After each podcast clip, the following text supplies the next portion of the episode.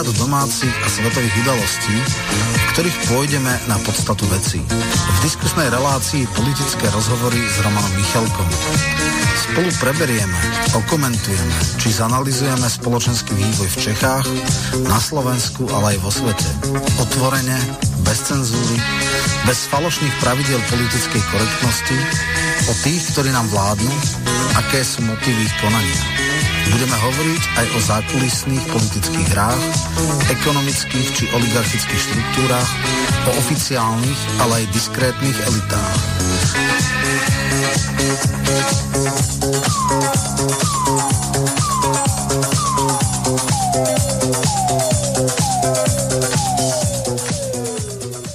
Vážení a milí poslucháči a poslucháčky, vítam vás pri ďalšom pokračovaní relácie politické rozhovory s Romanom Michalkom, ktorého srdečne vítam v jeho autorskej relácii. Ahoj Roman. Ahoj, ahoj. Pozdravujem teba a samozrejme poslucháčov a teším sa na zaujímavú debatu. Tak e, tomu verím a ja, že e, to naozaj bude zaujímavá debata. Čo ťa tak eh, v najbližšej dobe eh, najviac oslovilo, Roman? Tak samozrejme, asi to bolo eh, to teatro, tá etida, veľmi falošne a veľmi podlo zohratá ohľadne nemožnosti nákupu vakcíny Sputnik 5. No a samozrejme ľudsky ma zasiahlo, že teda tragicky zomrel Ľudovit Petrák, poslanec za smer, s ktorým som mal aj nejakú osobnú skúsenosť. Bol som na uh, jednej veľkej predvolebnej debate, jedna YouTube a bol to partner, ktorý bol inteligentný, vecný a tak ďalej. Čiže škoda, že takíto ľudia, ktorí dneska skutočne je menšina už v politike, odchádzajú a v takomto ešte nízkom veku. No bolo toho samozrejme strašne veľa. Uh, boli to tie začiatok polčasu rozpadu koalície, odchod Kolára z, e, za ľudí a z koalície, v podstate vylúčenie Ščepčeka z Olano, e, ďalej tie prekáračky e, Vašečka kontra Cigánikova, čiže rozvrat koalície na dennom poriadku, takže vidíme to, no bohužiaľ ako aj opozícia nie je nejak stabilizovaná, tam vidíme, že LSNS sa, sa rozpadá, nie, že by LSNS malo nejaký koaličný potenciál, ale blokuje vytváranie istých menšín, čiže aj keď sa zdá, že je to nekoalovateľná strana, čo podľa mňa je, ona svoj nejaký zmysel v politickom systéme má tým, že zužuje priestor pre niektoré eh, radikálne strany, alebo teda extrémne strany v úvodzovkách, nejaké ultraliberálne a podobne. Takže to môžeme potom rozdebatovať, že tém je strašne veľa, no a Uvidíme, aké budú otázky, aké budú maily. E, aj podľa toho to budeme možno e, fokusovať na, na to, čo viac zaujíma poslucháčov. No ja hneď e, v úvode teraz prehrám jednu takú ukážku, kde Robert Fico ešte v tom čase, kým pán Lubomír Petrák bol ešte nažive, ale jeho stav bol veľmi vážny tak to komentoval takto. Vláda Slovenskej republiky včera v plnej nahote ukázala nebezpečnú protiruskú orientáciu. To je téma dnešnej tlačovej besedy, na ktorej vítam predstaviteľov strany Smer sociálna demokracia a pána predsedu Roberta Fica, ako aj podpredsedov pána Kamenického, Blanára a Blahu, ktorým odovzdávam slovo. Nech sa páči. Dámy a páni, dovolte mi predtým, ako sa vyjadrím téme, aby som vám povedal, že jeden náš kolega, poslanec Národnej rady Ľubo Petrák zvádza momentálne ťažký boj v ostatných dňoch a v ostatných hodinách. My mu nemáme ako pomôcť len tak, že na neho myslíme a držíme mu palce, pretože situácia je mimoriadne vážna, preto som považoval za správne tieto vety na úvod tlačovej konferencie dnes povedať. Mne to tiež veľmi ľúto z toho dôvodu, že s Lubošom Blahom sme sa snažili ho dostať ako ďalšieho z poslancov Smeru do slobodného vysielača. Mal prísť do relácie zameranej na referendum, kde mali aj s pánom poslancom Blahom, po prípade s Erikom Kaliňákom, zdôvodňovať to, že prečo sa rozhodli pre stranické referendum pod pláštikom nejakej občianskej iniciatívy odborov a dôchodcov, možno, že nejakých strelcov či polovníkov, ako povedal Fico. No, žiaľ, tragická udalosť, ktorá nastala, tak nám toto zhatila.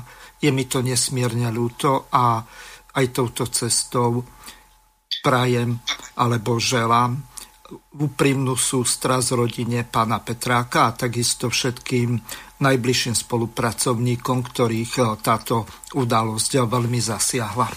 No ja som kondoloval aj vo veciach verejných, vyjadril som sa k tomu a hovorím, mám aj osobný, uh, osobnú skúsenosť s ním a samozrejme ja si ho pamätám ešte z 90. rokov. Uh, možno nie všetci vedia, ktorí to tak už uh, nesledovali, že on bol vlastne posledným predsedom SDL už v čase, kedy bola mimo parlamenta, to znamená, keď Koncoš v tom nešťastnom roku 2002 dotiahol SDL-ku do volieb, ale tam to skončilo s tým fatálnym výsledkom, tak potom sa Ľubo Petrak stal šéfom SDL-ky, potom bolo to známe zlučovanie a zo pár personov ešte Vlado Fajč a možno nejakí ďalší sa dostali Vladu Maňka či už na kandidátku alebo teda do nejakých tých funkcií. A on sa teda od toho roku 2006 pohybuje v Národnej rade. Eh, nepatril k tým takým tribúnom alebo typu Ľuboša Blahu, ktorý bol všade vidieť a počuť, ale skôr eh, bol odborník a expert a mal takéto vecné vyjadrovanie a, a nie také, že by nejak vyloženie politicky provokoval a nebol to showman, ale bol to ten človek, čo robí tú drobnú, ale veľmi dôležitú prácu, takže eh, škoda, škoda, že takto to skončilo, no a takisto som vyjadril hlbokú sústrasť s pozostalými. Prejdeme k ďalšej, k ďalšej téme, ktorou je, tak ako si sa tej úvodnej časti vyjadril, v podstate spor okolo ruskej vakcíny Sputnik V.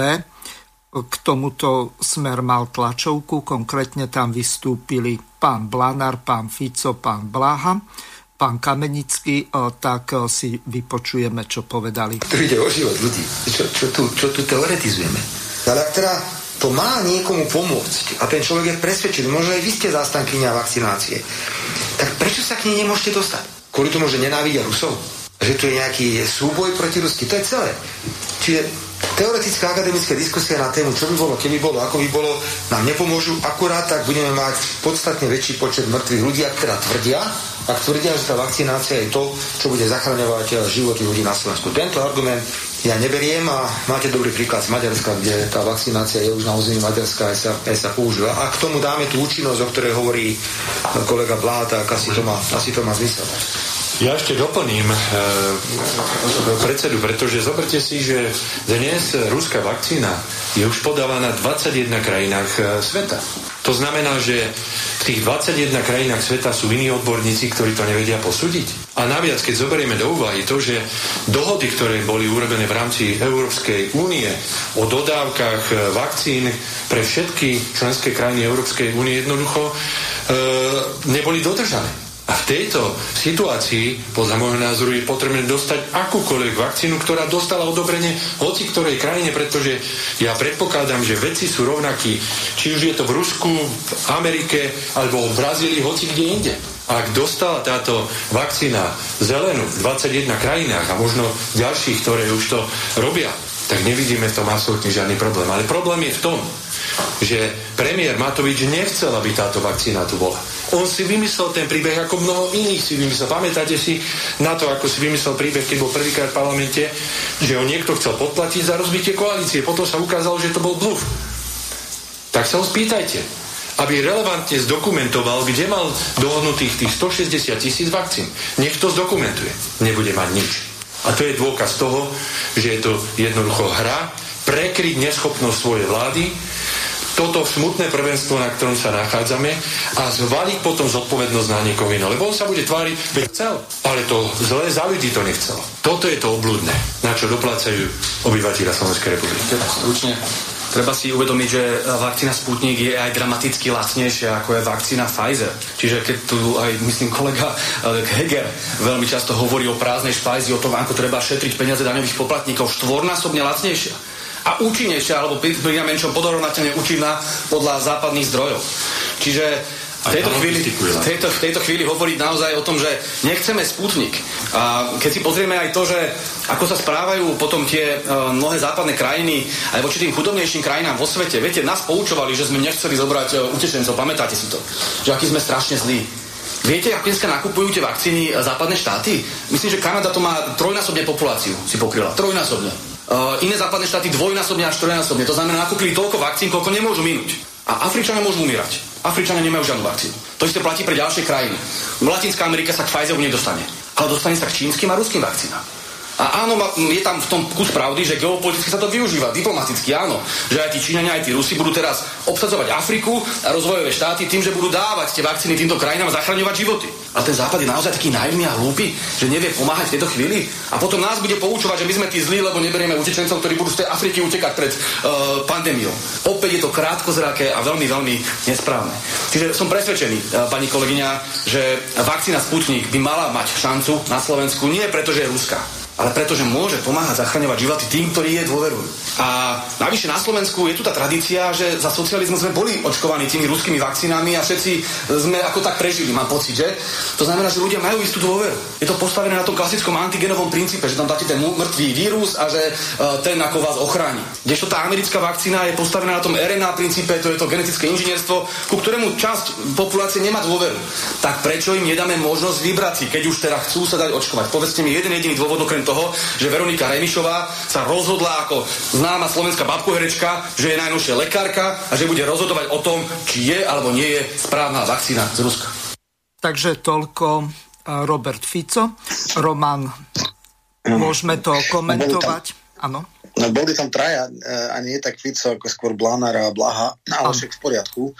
No, uh, troška by som korigoval pohľad Blanára. Ja to nevidím ako uh, to, čo povedal ten príklad, ja to vidím skôr ako precitol som.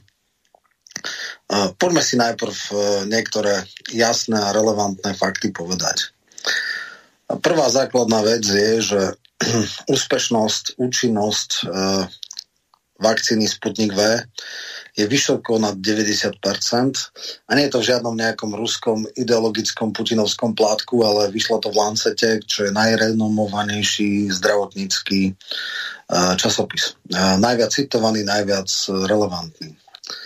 Druhá vec je, že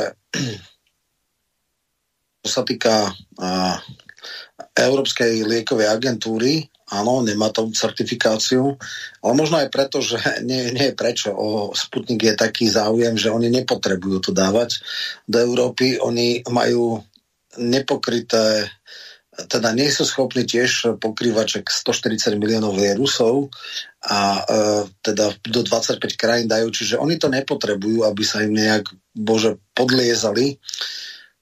Naopak, seriózny politici alebo politici, ktorí nemajú ideologické klapky na očiach, tak to vyriešia tak, že to každý štát má niečo ako my máme šukl, to znamená štátny úrad pre kontrolu liečiv, ten urobí nejakú certifikáciu, zistí, že je to účinná a neškodná, čo sa týka účinkov vedľajších, alebo ak teda sú nejaké, tak sú priateľné a v nejakej rozumnej miere. A nemusíme to vôbec e, riešiť takýmto spôsobom. Tretia vec je, áno, ideologická predpojatosť a klapky. No, genetika nepustí. Vieme, kto bol Kiska. Vieme jeho škandalozný názor, že jeho najväčším snom je, aby vojenské základne to boli na Slovensku a dokonca konkrétne ešte v Poprade. Mm-hmm. Takže ako som povedal, ľutujem Tatrancov a Spišiakov. Chvála Bohu sa mu to nepodarilo, ale genetika nepustí a tá rusofobnosť funguje a samozrejme, že to je krajine, ale krajine falošné to, čo uh, Veronička, alebo teraz premenovaná na pyšnú princeznu, nám tu predvádza. A ona spočiatku hrala takú rolu, takú hru, ktorá ako keby, uh, že že teda ona vlastne nemá žiaden problém s tým, ale musí mať certifikáciu, musí mať v podstate odobrenie Európskej liekovej aktu a potom v pohode, potom o, o, o nič nejde, hej, akože potom žiadne problémy. No ale potom vypadla z roli a povedala tam absolútnu dr- drist a hlúposť, že vlastne z ľudí robí pokusných králikov, tak Sputnikom je zaočkovaný rádové milióny ľudí, žiadne ako, katastrofy sa ne, nediali, žiadni pokusní králici to nie sú, pokusní králici sú v predklinických štúdiách, ale nie, keď už má 2,5, 3 alebo neviem koľko miliónov a v 25 krajinách. Čiže tam sa ukázalo, že uh, nie je to žiadna vecnosť, že to je čiste ideologická predpojatosť. No. A najväčšiu etídu, najväčšiu uh, teatro urobil Matovič. Ako si pamätáme, bolo prerušené rokovanie vláde, prišiel s trpiteľským e, výrazom, povedal niečo, že on by strašne chcel, ale že v podstate Veronička dala veto. No, tak toto veto je samozrejme na smiech, pretože kvôli tomu by určite z koalície neodišla. Vo vláde je 16 členov, 14 majú všetky ostatné strany, a dvoch členov má za ľudí, čiže úplne že na smiech. A všetci si dobre pamätáme, že za ľudí malo tú známu tlačovku v sobotu, keď týždeň e, boli tri alebo štyri vlády, ktoré mali rozhodnúť, či bude ďalšie kolo celoplošného testovania. Oni boli vtedy proti, mali veľkú tlačovku pred, na námestí Slobody, tuším, alebo tam niekde, e, jak, je, jak je ministerstvo dopravy. A e, kasali sa, že to je hlúpo, že oni sú proti a tak ďalej a tak ďalej. V nedeľu večer bola vláda, boli prehlasovaní, zrazili opätky, držali hubu a krok, povedali, my sme hlasovali proti, boli sme prehlasovaní. Uh-huh. Takže toto je absolútne falošná hra. Ja žasnem. Ako môže niekto tak šialene klameť? To, že Matovič klame je v poriadku, to je akože integrálna súčasť jeho patologickej osobnosti, ale že mu na to ešte niekto skočí. Nehovoriac o tom, že sám vlastne seba usvedčil z absolútneho teatra, kedy povedal, že vlastne na to, aby sme doviezli vakcínu stačí výnimka ministra zdravotníctva ano. a že on bude prosiť a žiadať Krajčího, aby to urobil, čo je absolútne smiešné. Toto by som možno veril, keby to bol Sulík, ktorý mu vždycky kladie odpor a nie je to kvintasencia servility a neschopnosti, ale predstava, že Matovič na kolenách prosí Krajčiho a Krajči odmieta je úplne, že smiešný. No, Roman, Už, nerob no. si z toho srandu, ak Duch Svetý neosloví Krajčiho, tak Matovič môže byť ano. satan v jeho očajach. Jasné, jasné. To je, to je presne akože nonsens. No, čo je podstatné, to je to, je to že tomu človek s elementárnou mierou súdnosti nemôže veriť. Toto bolo jedno traš, straš, strašné teatro a mne to úplne, úplne, že pripomína, precitol som, keď si teda pamätáte tú známu etidu, kedy najväčší podľaci sú v NATO rozbombardovali Sýriu, rozbombardovali Líbiu. Aký sú to, kde e, NATO siahne, tam stole tráva nerostla toto bola etida, ktorá mala zachrániť e, Oľano v Európskom parlamente. Toto zahral a v zápäti dal najväčšieho natohujera najväčšieho jastraba Nadia na dvojku na kandidátke. Takáto dôveryhodnosť je jeho slov. A ja skutočne, ale skutočne nedokážem pochopiť, že niekto tomuto Luhárovi ešte môže veriť. Lebo toto je presne to. Čiže v sekunde by mohol byť. Samozrejme, potom sa začali vynárať rôzne otázky typu, že či vôbec on rokoval. Akože to rokoval, lebo jeho angličtina je zúfala, jeho ruština musí byť ešte zúfalejšia. E, a s kým vlastne, s ministrom hospodárstva je tam vlastne uh, tieto vakcíny rieši úplne iný človek, uh, to hovoria všetci znalci, ktorí hovoria, ako to funguje s tomu vakcínami. Čiže je otázne, že či tých 160 tisíc hneď a 2 milióny do konca júna uh, neviem, uh, nevie kam z konopy a robí takéto eskapády klame ráno, klame na obed, klame večer, klame, klame, klame a ja stále žasnem, že ešte stále je 10% ľudí, ktorému verí. Takže pre mňa ja som sa na to nemohol pozerať, ja som musel okamžite vlastne natočiť video, kde som tieto lži krok po kroku vyvracal. Mňa strašne uráža, že máme takého nebetičného luhára a že ešte stále mu čas verejnosti verí. No a potom samozrejme má obrovské šťastie, že našiel keď už sme v tom ruských reáliách Palieznova idiota, užitočnú idiotku, pyšnú princeznú, ktorá mu strašne skočila na, na tú jeho hru a vlastne drží Čierneho Petra a všetku tú negatívnu energiu za to, že vlastne nám umierajú ľudia, tak e, vlastne ako keby je v jej rukách. Hej. Vieme, že posielal prezidentku Čaputovú a Sulika kopať hroby. Posiel pandemické plány do Mongolska. A podobne a teraz e, hovoril o masových vrahov vo vláde, ktorí nevedia kúpiť e, testovacie látky. A teraz už máme ďalšiu pyšnú princeznu, ktorá tiež je zrejme, zrejme teda e, teda zodpovedná za to, že budú nám umierať ľudí, že máme najviac mŕtvych na 100 tisíc a tak ďalej. A ešte posledná vec, keď už tak strašne chcel očkovať, je všeobecne známe a preblesklo to všetkými médiami, že na juhoafrickú verziu e, vírusu nie je dostatočne účinná AstraZeneca. Tuším, že Juhoafrická republika má 2,5 milióna dávok a mieni ich nepoužiť, lebo nemá to logiku. Uh-huh. Na Slovensku Zatiaľ možno máme v jednotlivostiach tú juhoafrickú mutáciu, ale určite nie je nejak masívne rozšírená. Je v Tyrolsku, ale máme zavreté hranice. Je celkom možné, že teraz, keby v sekunde tam išiel a okamžite vyjednával, tak 2,5 milión dávok sme mohli mať lusknutím ruky. Čo robí, okrem toho, že robí teatra? Tam boli voľné vakcíny hneď do týždňa, do troch dní. Jednoducho je to absolútne neschopná vláda, ktorá tá kvintesencia neschopnosti spôsobuje, že kvanta ľudí, ktorí mohli prežiť, jednoducho budú buď mať ťažký priebeh, boh vie, koľko ešte ľudí zomrie, je to jednoducho strašné. V takomto ťažkom období sme dostali najneschopnejšiu vládu, ako sme mali od roku 93 s psychicky narušeným lídrom, takže no, tá diagnóza uh, krajiny a diagnóza premiéra ako je priama úmera a je to veľmi, veľmi smutné, že sme, že sme mal, mali takú smolu práve v tom čase. Ak by boli uh, slnečné dny, tak aj takúto uh, obskúrnu figurku na čele vlády by sme možno zniesli bez veľkých a zásadných obetí, uh, ale toto už skončí akákoľvek uh, sranda a je tu veľmi vážna vec. Problém je v tom, že sebareflexia koalície je nulová a ani fatálne zlyhania zo dňa na deň neiniciujú to, aby sa s tým niečo robilo. To je, to je bohužiaľ tristná realita dnešných dní.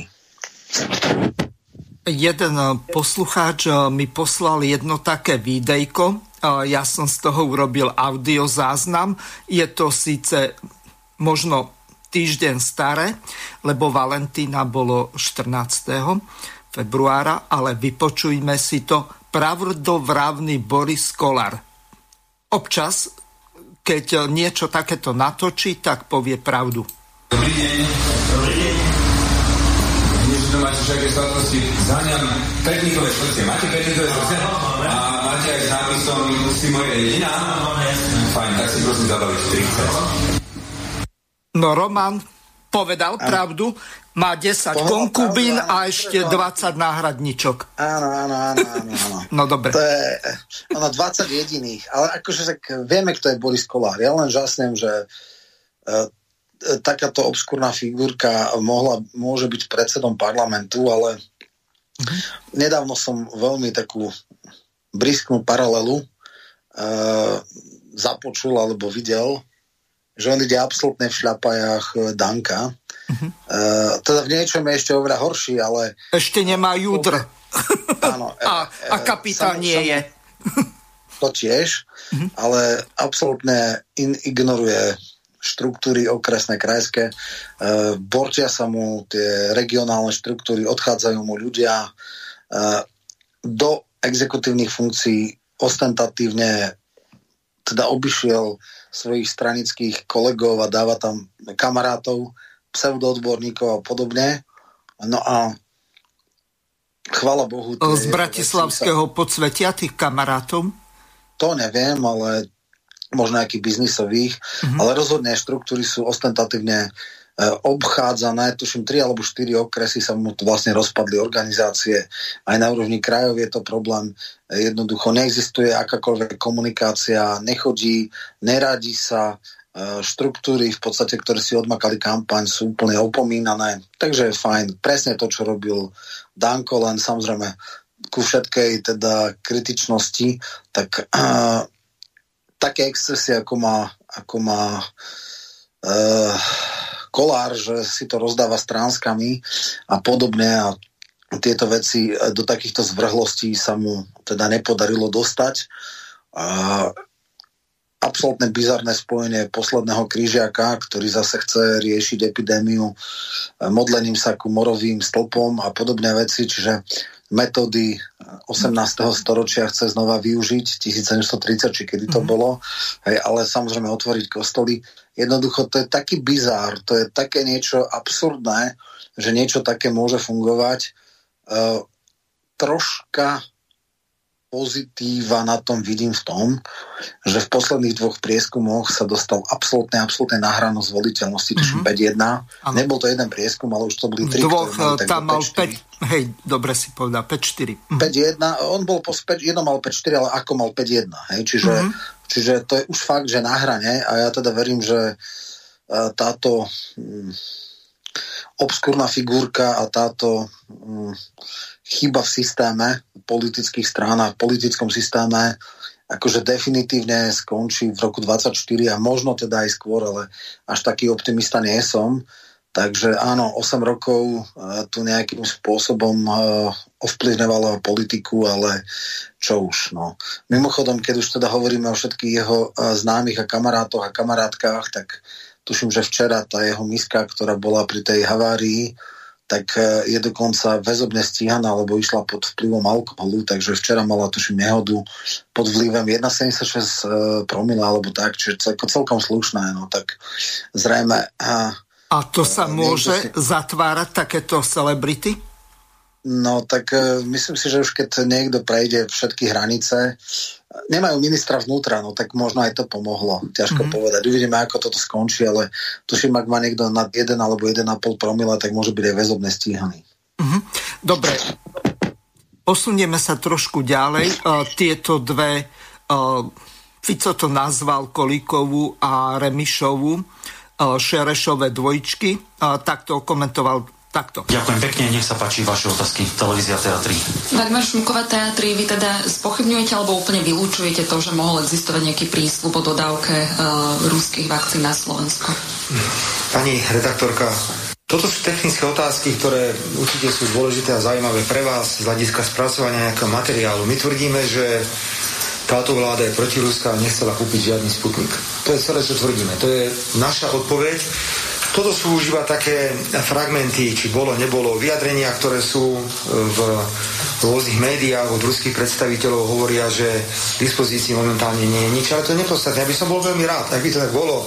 Keď niekto nesie tých 160 tisíc aj zajtra. Ak to ľudia chcú, opakujem, ja som zdržanlivý pri, pri očkovaní, nech sa k tomu ľudia dostanú. To, čo včera vláda predviedla, je, že ukázali západu, že je to krajina, Slovensko a vláda, teda nie krajina, vláda tu je, lebo ľudia na Slovensku majú podstatne viac rozumu, na ktorú sa na západe vždy môžu spolahnuť, keď pôjde útok proti Rusku. To je celé, čo sme chceli dnes povedať.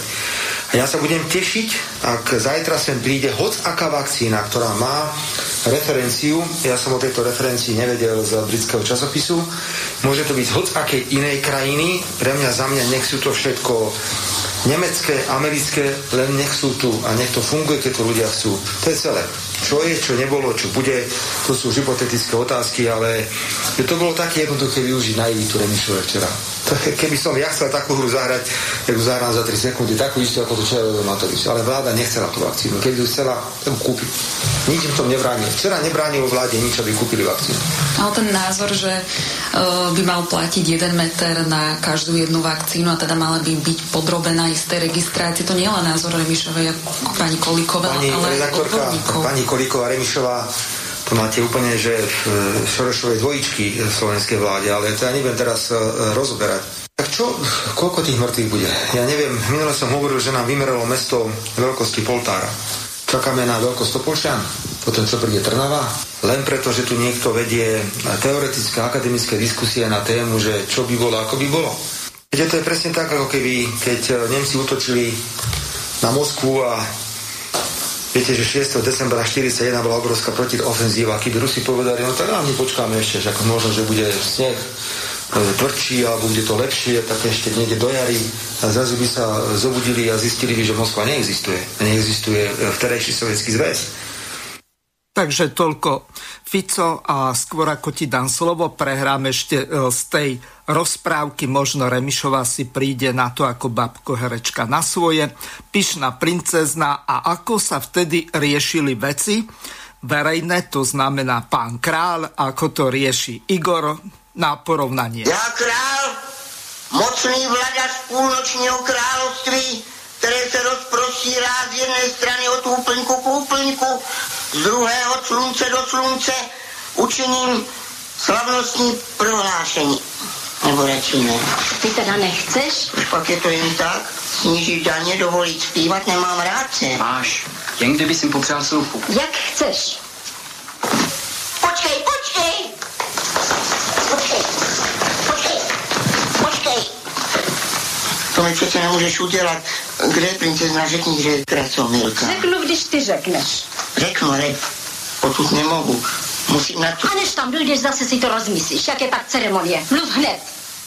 Já král, mocný vladař Jsme už slyšeli. Dál. A proto snižují daně a zpívat se smí a teď mi řekni, kde je. Jasná, princezna je v dobrých rukou. Víc nevíš? Je v dobrých rukou. Odvolávám, co jsem slíbil! Princezna je v dobrých rukou krále Miroslava. Co? Já ho hned poznal. Kde pak zahradní král to byl? Král Miroslav. Odvolávám, co jsem odvolal a slibuji, co jsem slíbil. Vidíš nejakú paralelu medzi tým kráľom Igorom ano. Trnavským a týmto? Áno, áno, áno. Troška iná dikcia, tak by som povedal. Uh, tak ale Božena Nemcová typov, nemohla vedieť, že budeme áno, mať nejakého kráľa Igora šialeného, áno, či ako... To, to, to, to, to je ten problém. Uh, tá rozprávka sa neštilizuje, hej. Uh, kráľ Igor je to, čomu sa hovorí úspešní psychopati, to znamená ľudia, ktorí majú ťažkú poruchu štruktúry osobnosti, ale dokážu to zakryť, dokážu manipulovať. Mňa síce nie, lebo ja mám možno podstatne väčšie penzum vedomosti a znalosti a pamäti ako bežný človek. Ale musím uznať, že pre menej zorientovaných ľudí môže pôsobiť relatívne sugestívne a dokonca až dôveryhodné. On dokáže to zahrať uh, nie je tak karikatúrne ako ten povestný uh, král z rozprávok.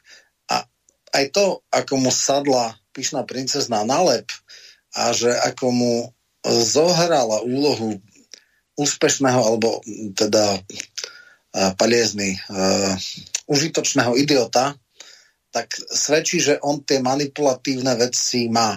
Samozrejme, keď on začne niečo hovoriť, tak mne okamžite sa rozbliká červená kontrolka v hlave a prvá, druhá, tretia, štvrtá, desiatá, 20, 30, 50 lož v priebehu jednej tlačovky. Viem ich presne identifikovať. Pamätám si, čo robil, kedy robil, čo povedal, ako povedal. Pamätám si nekonečne trapné výtáčky.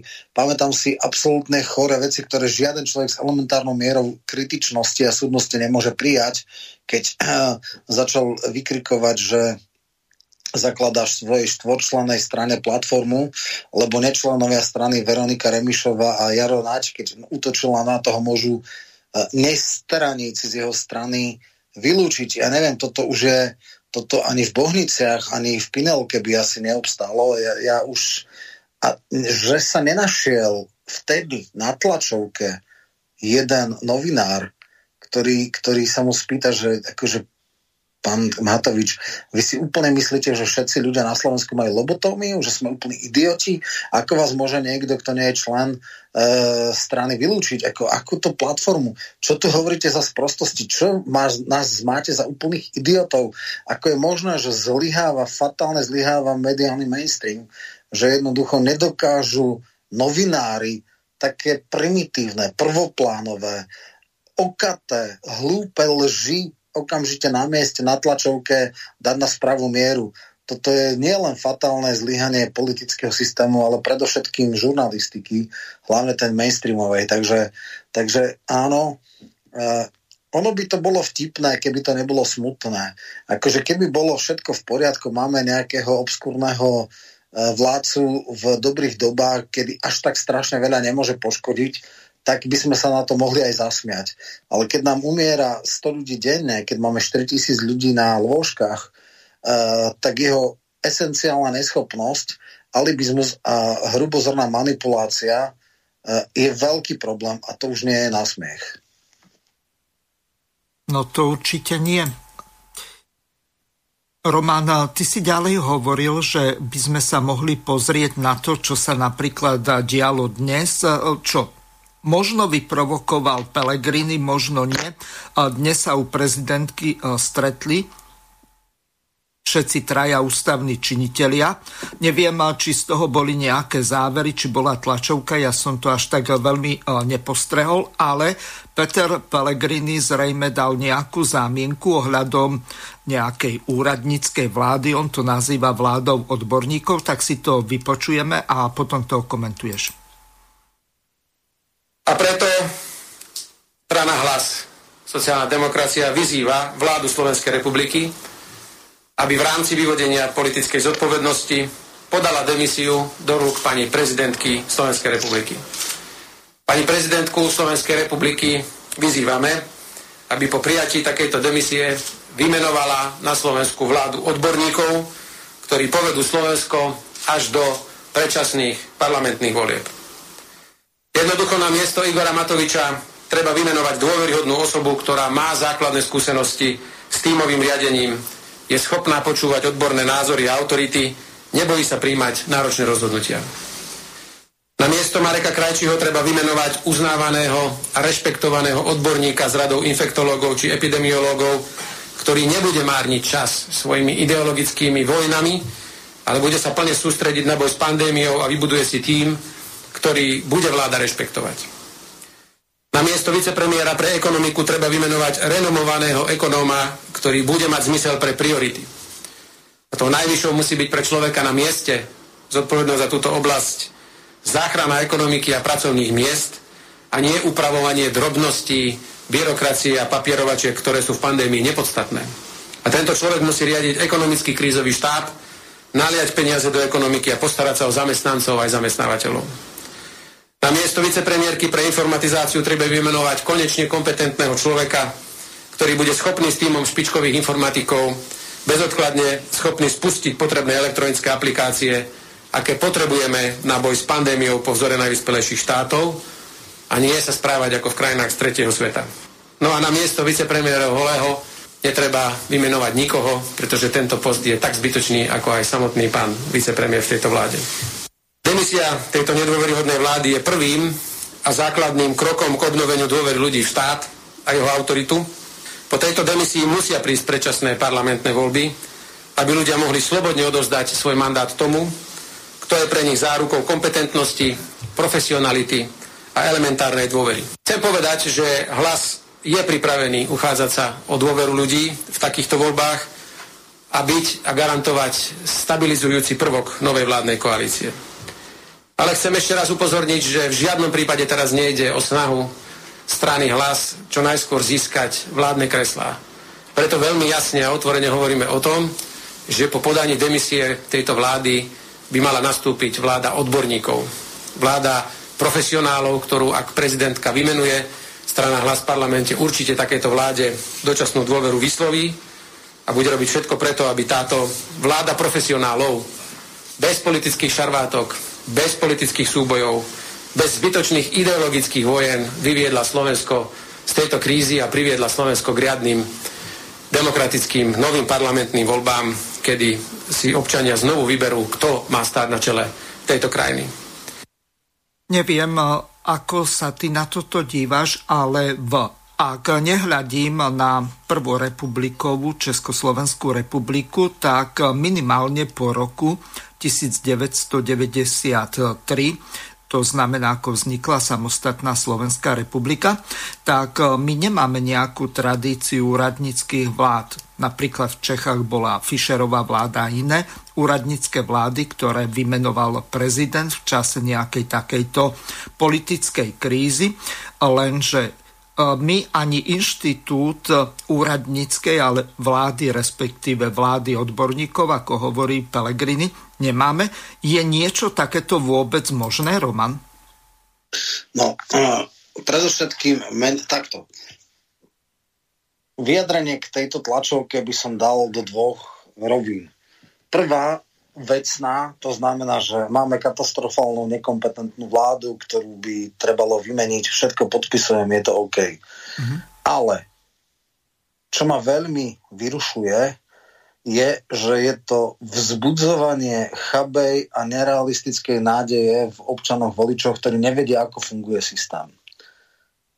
Prvá základná vec je, že ľudia, ktorí nepoznajú, ako, aké sú kompetencie prezidenta a podobne, tak si možno hlúpo a naivne myslia, že prezidentka môže kedykoľvek odvolať, alebo nie kedykoľvek, keď ona uzná za vhodné, že to fatálne vláda nezvláda, premiéra a iniciovať rekonštrukciu vlády. Roman, na chvíľu ťa zastavím. Ano. To si Pelegrini nevie prečítať napríklad ústavný článok 102. Vie, vie kde sa o tomto hovorí, že čo môže prezidentka. Prezidentka je v podstate výkonná moc, e, ktorá musí robiť e, to podľa ústavy, čo jej ústava a iné zákony dovolujú. Ona si nemôže dovoliť ako obyčajný občan robiť všetko, čo zákony nezakazujú. Dobre, možno by som to ešte spresnil, lebo Aha. ja som sa k tomu vyjadril veciach verejných a nebolo to celkom dobre pochopené. Uh-huh. Pellegrini v zásade vyzval na abdikáciu súčasnú Matovičovú vládu, čo je krajne naivné. A potom ako druhý krok, keby ona abdikovala, tak ju vyzvala, aby teda to prijala, tú abdikáciu a vymenovala vládu odborníkov. Uh, toto vyhlásenie je z radu tých čiste a čiste symbolických. Je to niečo také, ako keď išla do parlamentu E, návrh zákona skrátenie volebného obdobia, ako keď išiel e, návrh, e, poslanecký návrh na vyvolanie referendu bez petičnej akcie, lebo samozrejme referendum sa môže vyvolať aj uznesením parlamentu. Čiže veci, ktoré sú absolútne irrelevantné, lebo nemajú politickú vôľu. To znamená, že Pellegrini, by the way, teda bokovkovo alebo akože na okraj vyzval vládu bez toho, aby jej to nejak oficiálne adresoval, aby, že to nezvláda a nech, to, nech, nech, nech sa sama rozpustí, lebo to jednoducho nemá.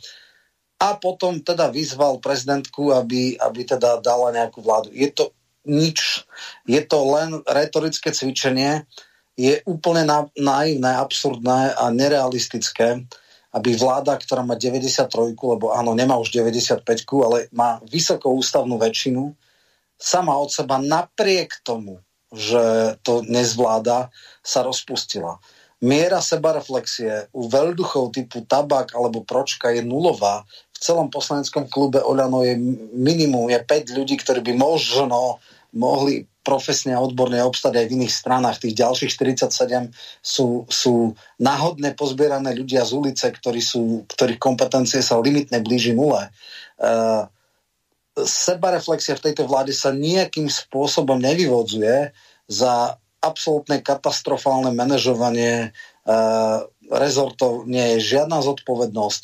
Uh, sú tu absurdity, že na jednej strane sú to obvinenia z tisíckých mŕtvych a z toho, že člen vlády je idiot, ale nemá to žiadnu koncovku, nemá to žiadnu konsekvenciu. Čiže v tejto vláde sa žiadna zodpovednosť nevyvodzuje a e, z hľadiska by som povedal e, kreditu tejto vlády je to samozrejme katastrofálny dopad. Už dneska je všeobecne konštatované, že je to najhoršia vláda, ako sme kedy mali. A na druhej strane je to samozrejme katastrofa pre ľudí. Čiže toto je len taký hlas volajúceho do, na púšti. Mňa to vyrušuje preto, lebo pre ľudí, ktorí nevedia, ako to funguje, by tomu mohli uveriť a je mňa uráža tomu inteligenciu, keď niekto vyzýva na niečo, čo je absolútne, ale absolútne nerealistické. No a poďme potom k tej druhej vlne alebo druhému tomu bodu B, že teda prezidentka má urobiť dočasnú vládu, alebo nie dočasnú tá bola, ale úradnícku vládu. Úradnícka vláda je pomocný nepolitologický e, termín, ktorý na Slovensku nemá žiadnu tradíciu. E, v Čechách boli tri e, dočasné, teda tri úradnícke vlády. Bola to vláda Tošovského, vláda Fischera a vláda Rusnoka. Mhm. A pravdepodobne v budúcnosti už nebude, lebo Zeman e, zaviedol nový model, dlho trvajúca vláda v demisii. v podstate druhá uh, Burešová, uh, Babišová vláda. Babiš navždy. Vláda, áno, Babiš navždy mal, bol 8 alebo 9 mesiacov v demisii, čo je nonsens. Mm, každá vláda, to znamená aj vláda nekreovaná politikmi, musí získať dôveru politického telesa, to je parlamentu, inak je vláda v demisii. A u nás máme aj nejaké pravidla, vláda v demisii nemá takmer žiadne kompetencie, prechádzajú na prezidenta, máme tu rýchlu novelu ústavy po páde radičovej vlády, kedy mohla kuriť a svietiť a to bolo asi tak všetko. A v podstate vláda bez podpory nemôže prijať rozpočet, žiadne zákony, čiže to nie je vláda, to je nejaké trapné živorenie. Čiže každá vláda musí mať politickú podporu a áno, teoreticky by mohli byť na dovládnutie vláda odborníkov, ale nikdy na Slovensku nebolo, lebo mali sme jednu tzv. dočasnú vládu, ale tá bola tiež kreovaná stranickými špičkami, predseda vlády Moravčík bol predseda Demokratickej únie, boli tam podpredsedovia SDLky Šmegnerová, Magvaši, podpredseda KDH Brodská, podpredseda KDH Zurinda, minister dopravy v tom čase, niektorí si to už nepamätajú. Čiže nebola to nepolitická vláda. Niektorí ľudia mi vypisujú, že vlastne Moravčíková vláda bola úradnícka. Nebola úradnícka, bola politická, akurát, že s jednou výnimkou tam neboli predsedovia strán, ale boli tam podpredsedovia strán. Dobre, to znamená, na Slovensku nemá význam, inak je pre mňa krajne tristné, ak, ja neviem, po voľbách v roku 2016 sa začalo hovoriť o úradníckej vláde. Eh, na začiatku volebného obdobia je to úplne niečo absurdné. E, tzv. úradnícka vláda teoreticky, to znamená vláda bez e, stranických štruktúr a z nejakých odborníkov, ktorá získa prierezovú podporu v rámci politického spektra v parlamente, môže byť na nejaké polročné dovládnutie, keď sa rozpadne a že sa do, do, dohoda vznikne nejaká na tolerancii, ale hovorím, na Slovensku nikdy nebola. Nikdy. V Čechách bola trikrát. No, to znamená, že uh, mňa to veľmi vyrušovalo, že Pelegrini si robí zo mňa hlupáka a uráža moju inteligenciu, lebo toto sú gesta, jasné, aj v politike sú gesta, ktoré nič nehovoria. Dneska som bol na jednom stretnutí a dal som takú otázku, koľkokrát sa v parlamente podarilo odvolať ministra. Uh, myslím si, že málo kto by si niečo také spomenul jeden jediný krát od roku 2000, uh, od roku 93, a bol to William Sobuna a bolo to iba preto, že bolo tajné hlasovanie a že vnútri vlastnej strany ho nejakí ľudia nemuseli a vlastne ho odvolali samozrejme bez toho, aby to vedeli. Dalo sa vtedy tomu krásne predísť tým, že by odišli z hlasovania, tam treba 76 aktívnych e, poslancov, čiže nikdy, nikdy potom sa už také niečo nestalo, že by sa odvolal minister. Áno, padla ešte teda Mečerová vláda, ale to bolo iba vďaka tomu, že sa mu rozpadol poslanecký klub. Takže povedzme, že dvakrát v dejinách e, Slovenska sa buď podarilo pobaliť vládu v parlamente, teda dobre, ešte vlastne aj spojenie s uh, rokovaním o Eurovale, ale tiež to tam bolo také, že nie opozícia, opozícia sama nikdy, nikdy nedokázala odvolať nejakého ministra alebo dokonca polovať vládu. Museli to urobiť aj ľudia, ktorí sú súčasťou tejto koalície.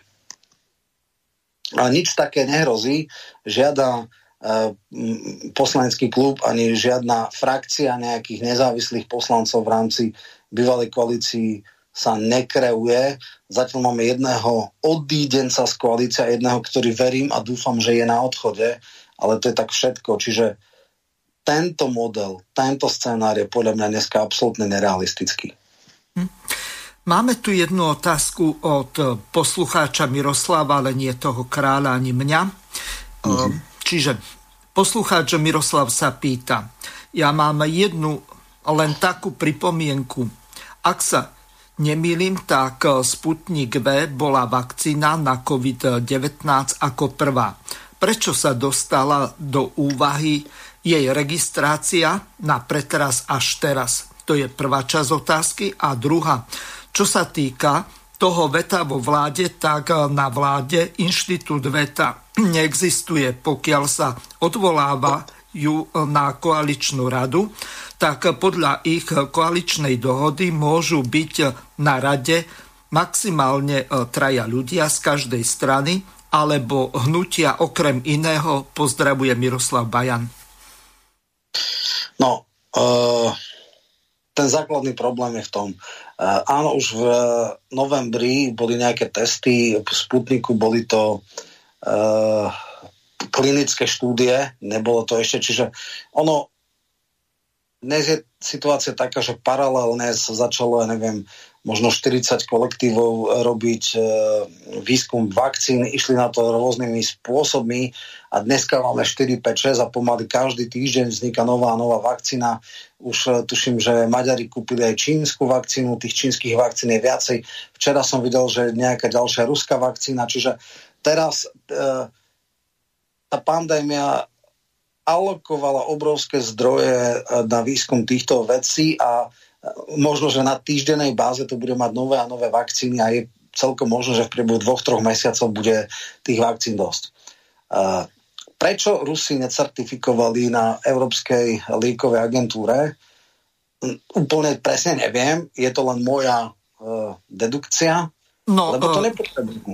No. no, to je jedna vec, ale mohli, mohlo by sa napríklad stať to, že sa zamerajú proti ním, budú zaujatí a tú vakcínu necertifikujú, de facto ju e, znehodnotia z pohľadu možno politického alebo iného, tak prečo by to mali riskovať? Napríklad dnes prebehla správa, že 2 milióny vakcín vyviezli do Mexika, čiže ani e, s tou produkciou, o ktorej e, napríklad naši ctení poslanci alebo dokonca ministri hovoria, že Rusi nemajú na to výrobné kapacity. No, momentálne majú, ak dokážu e, zásobovať Afriku, e, Južnú Ameriku alebo Strednú Ameriku a e, dokonca Áziu. Takže asi to tak s nimi e, zle nie je, čo sa týka tej kapacity a nakoniec e, posielajú aj e, na Čiernu horu do Maďarska a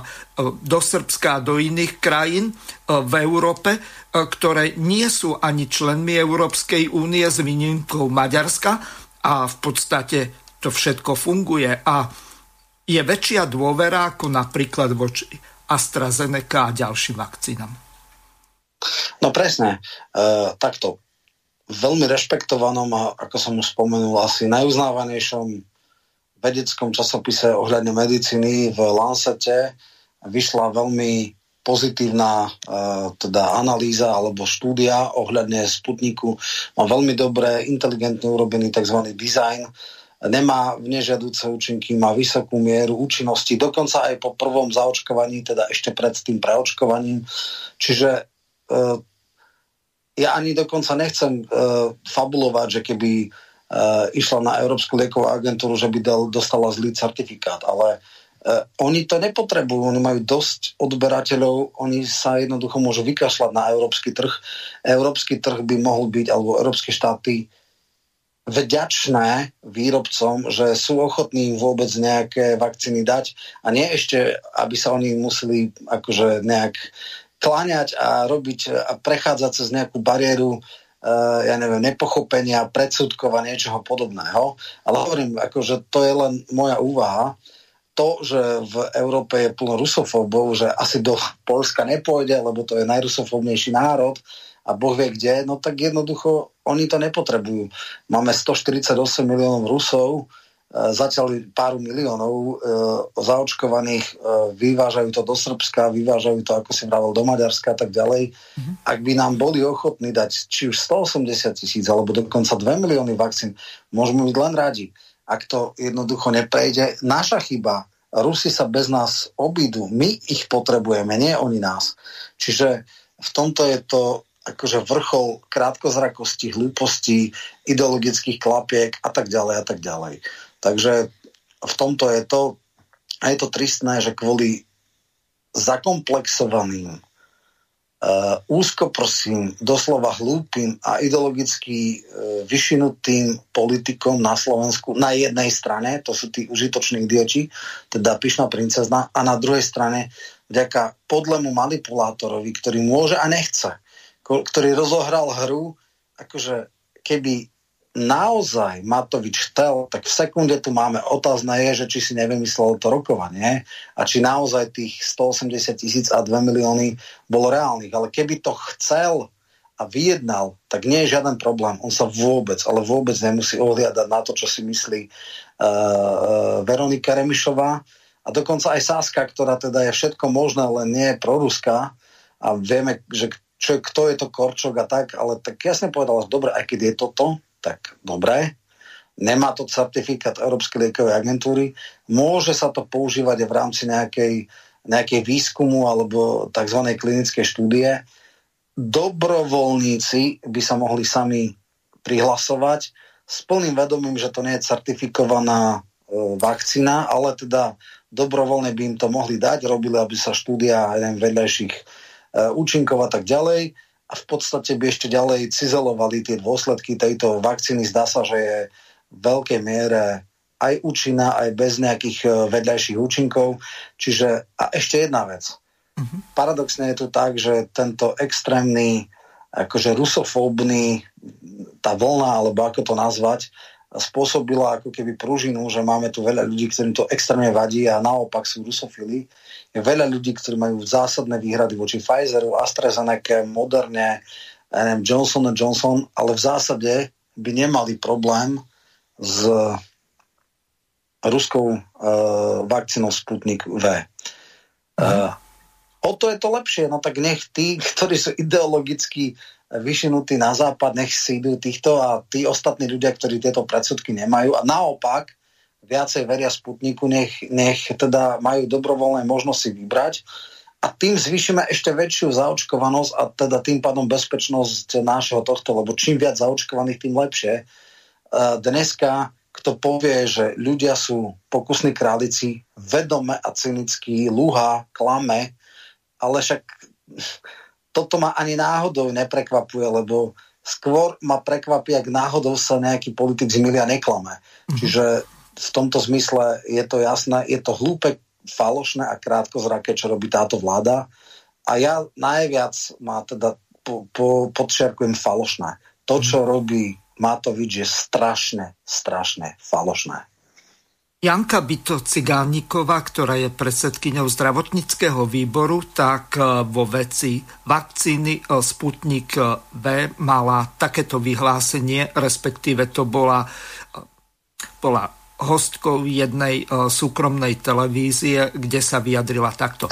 Ako tu teraz sedíme, tak vláda by mala dnes o tom rokovať, že či kúpime vakcínu Sputnik a budeme ju na Slovensku vyrábať a či to urobíme napriek tomu, že Rusi ešte ani nepožiadali o jej registráciu v Európskej liekovej agentúre, či teda túto liekovú agentúru európsku, našu spoločnú, úplne obídeme. No a z toho, aké informácie boli doteraz, som vyčítal, že len jedna strana je proti a to je strana za ľudí. A teda vy ste za to, aby sme obišli Európsku liekovú agentúru a kúpili si Sputnik V na vlastnú pesť? No, my sme za to, aby sme nepreháňali ani z jednej, ani z druhej strany. To znamená, predtým, keď tu nebola Európska lieková agentúra, tak samozrejme túto robotu robili, robil štátny ústav pre kontrolu liečiv, ktorý uh, po, pokiaľ ho vybavíme dostatočnými ľuďmi, kapacitami, technikou, tak jednoducho je schopný posúdiť, či vakcína je alebo nie je dobrá.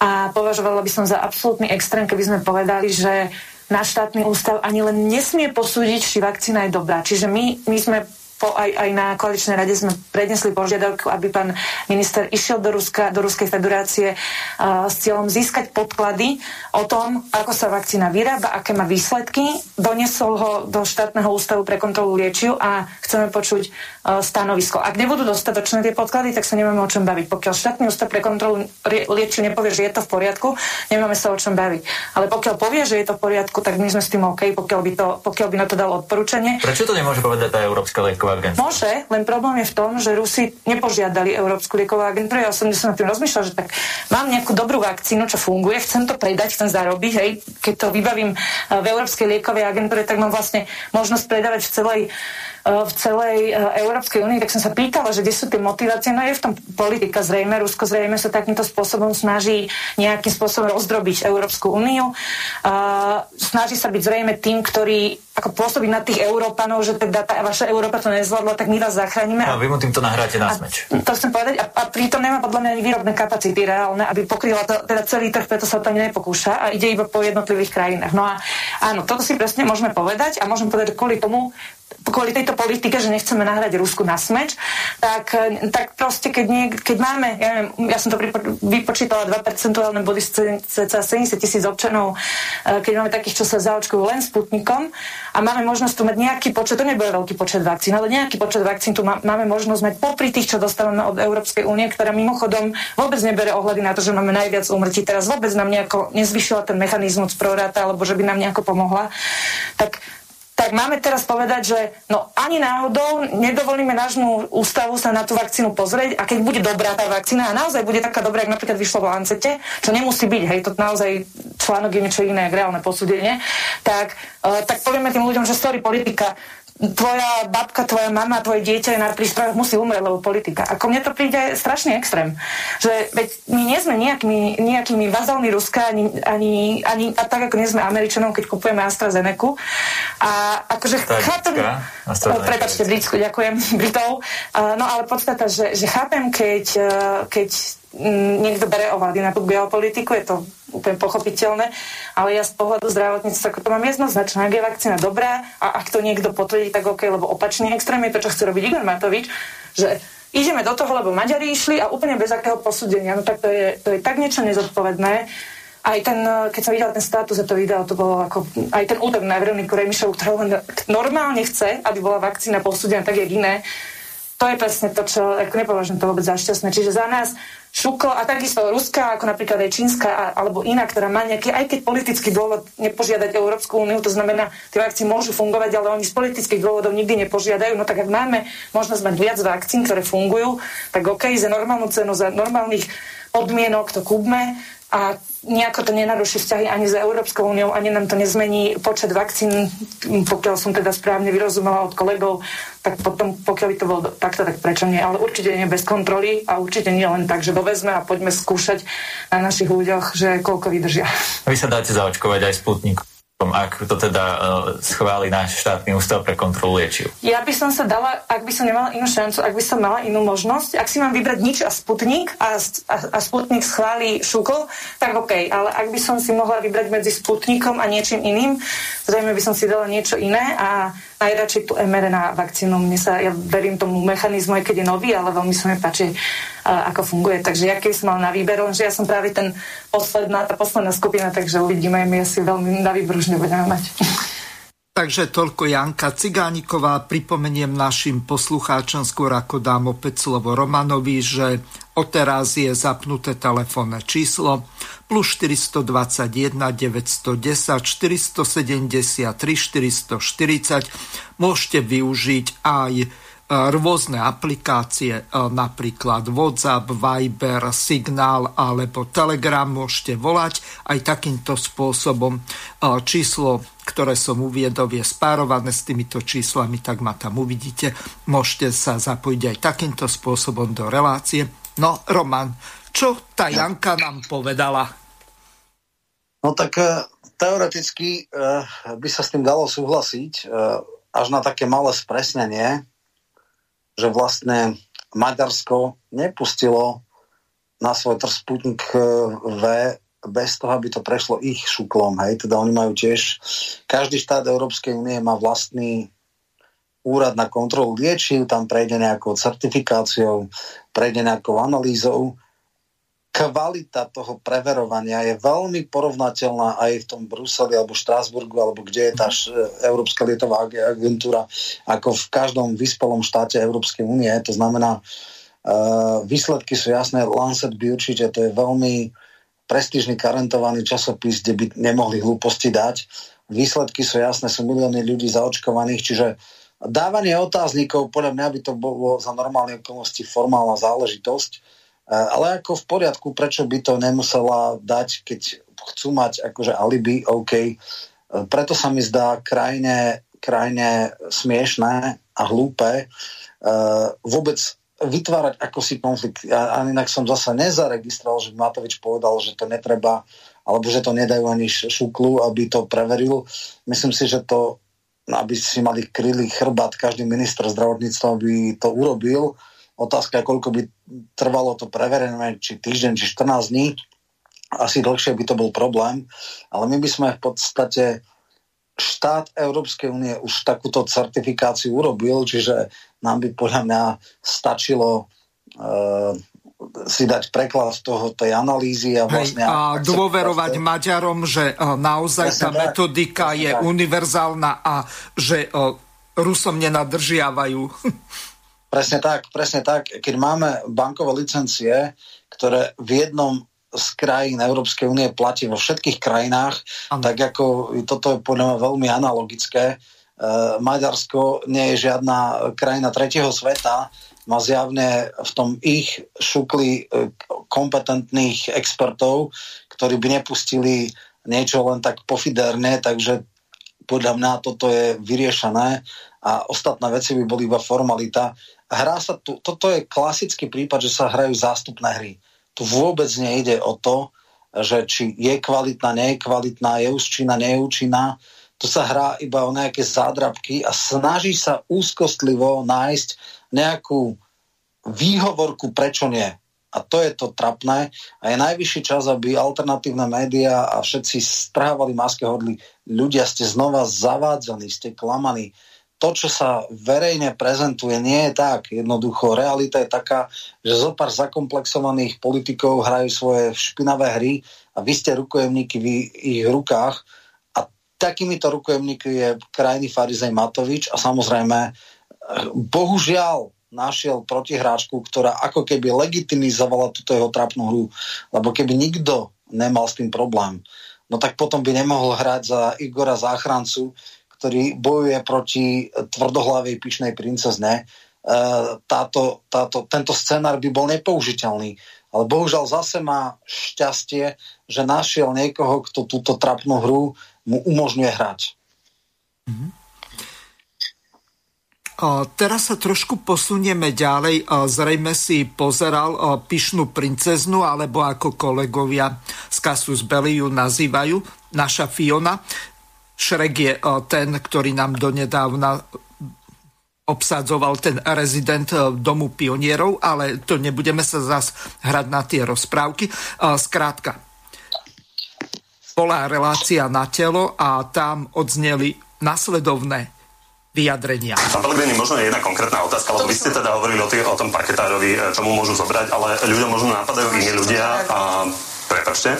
A napríklad pán Suchoba, ktorý bol teraz zadržaný v Dubaji a teda sú informácie, že by mal tam jazdiť na Ferrari Monza, ktoré stojí 2 milióny dolárov. Jeho vilu, išiel som nedávno okolo nej, Jan Počiatek by sa za ňu určite nehambil. A, takže chcem sa opýtať, keď ste boli ten digitálny líder, je teda pán Suchoba naozaj problém uh, digitalizácie na Slovensku?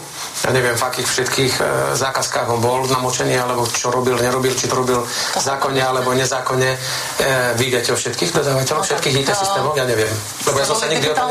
Ja som sa, ale vy ste teraz šéfka, vy viete o každom jednom tendri, kto ho vyhral? Lebo ja som sa o to nikdy nezaujímal. Dobre, ešte jedno meno. Pán Brehel je šedou eminenciou uh, digitalizácie na Slovensku? Ja osobne som s ním nekonzultoval nič, čo sa týkalo IT, takže neviem, či bol a komu mohol byť šedou eminenciou, lebo teda mne nebol.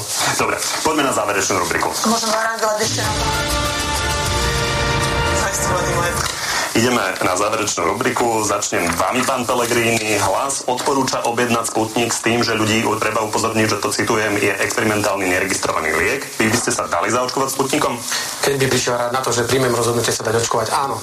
Robert Fico vám vyčíta, že koketujete s koaličnými stranami. Ak, sa by, ak by sa bolo treba rozhodnúť dnes, uprednostnili by ste koalíciu zo Smerodina či SAS pred koalíciou so Smerom? Uprednostnil by som koalíciu, ktorá privedie pokoj a zmier do dvoch no, roz, roz, rozbitých táborov našej spoločnosti. Dnes. To znamená, preferoval by som mix, aby sa ukludila táto spoločnosť. Čiže smer, SAS, smer... Nie, nie, nie, ja nemám právo rozdávať e, karty, pretože nemám na to ani e, mandát, ani moc, takže Dobre, ja teraz nebudem... Skúsme, skúsme túto snať, bude áno, nie. Minister uh, zdravotníctva Kajči uh, zmenil vyhlášku, tak aby bola interrupcia aj pre ženy po 40 plateným výkonom. Bolo to dobré rozhodnutie? Zle. Čiže nie, odpoveď. Pani Remišová, rovnaká otázka? Je to kompetencia pána ministra, rozhodol sa tak, mal to v programom vyhlásení, že to chce zrovnoprávniť.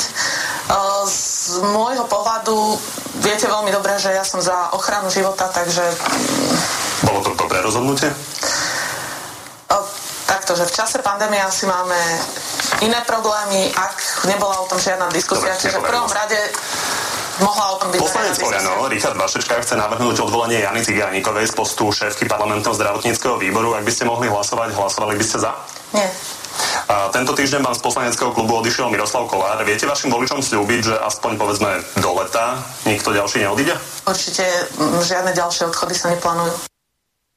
Takže toľko relácia na telo z Markízy. Roman, ako ty vidíš eh, to, čo sa momentálne deje na tej politickej scéne, najmä to, čo povedala Remišová zároveň na druhej strane eh, Peter Pellegrini? Oni tam toho povedali podstatne viacej, čiže jedna vec je... No skúsme skladať... ísť tak eh, postupne. No, myslím, čo sa týka tej vakcíny, tak o tom sme už dosť veľa hovorili, Áno. takže tam by sme len opakovali to, čo, čo teda bolo povedané. Čo sa týka prípadnej budúcej koaličnej spolupráce, uh, ja to vidím tak, že ľudia, ktorí veľmi túžia po predčasných voľbách, možno celkom dnes ešte nedomýšľajú dôsledky. Najväčšou, s najväčšou pravdepodobnosťou by totiž Súčasnú koalíciu vystriedala koalícia hlasu, progresívcov a možno Sasky. Uh, bolo by to lepšie alebo horšie ako dnes?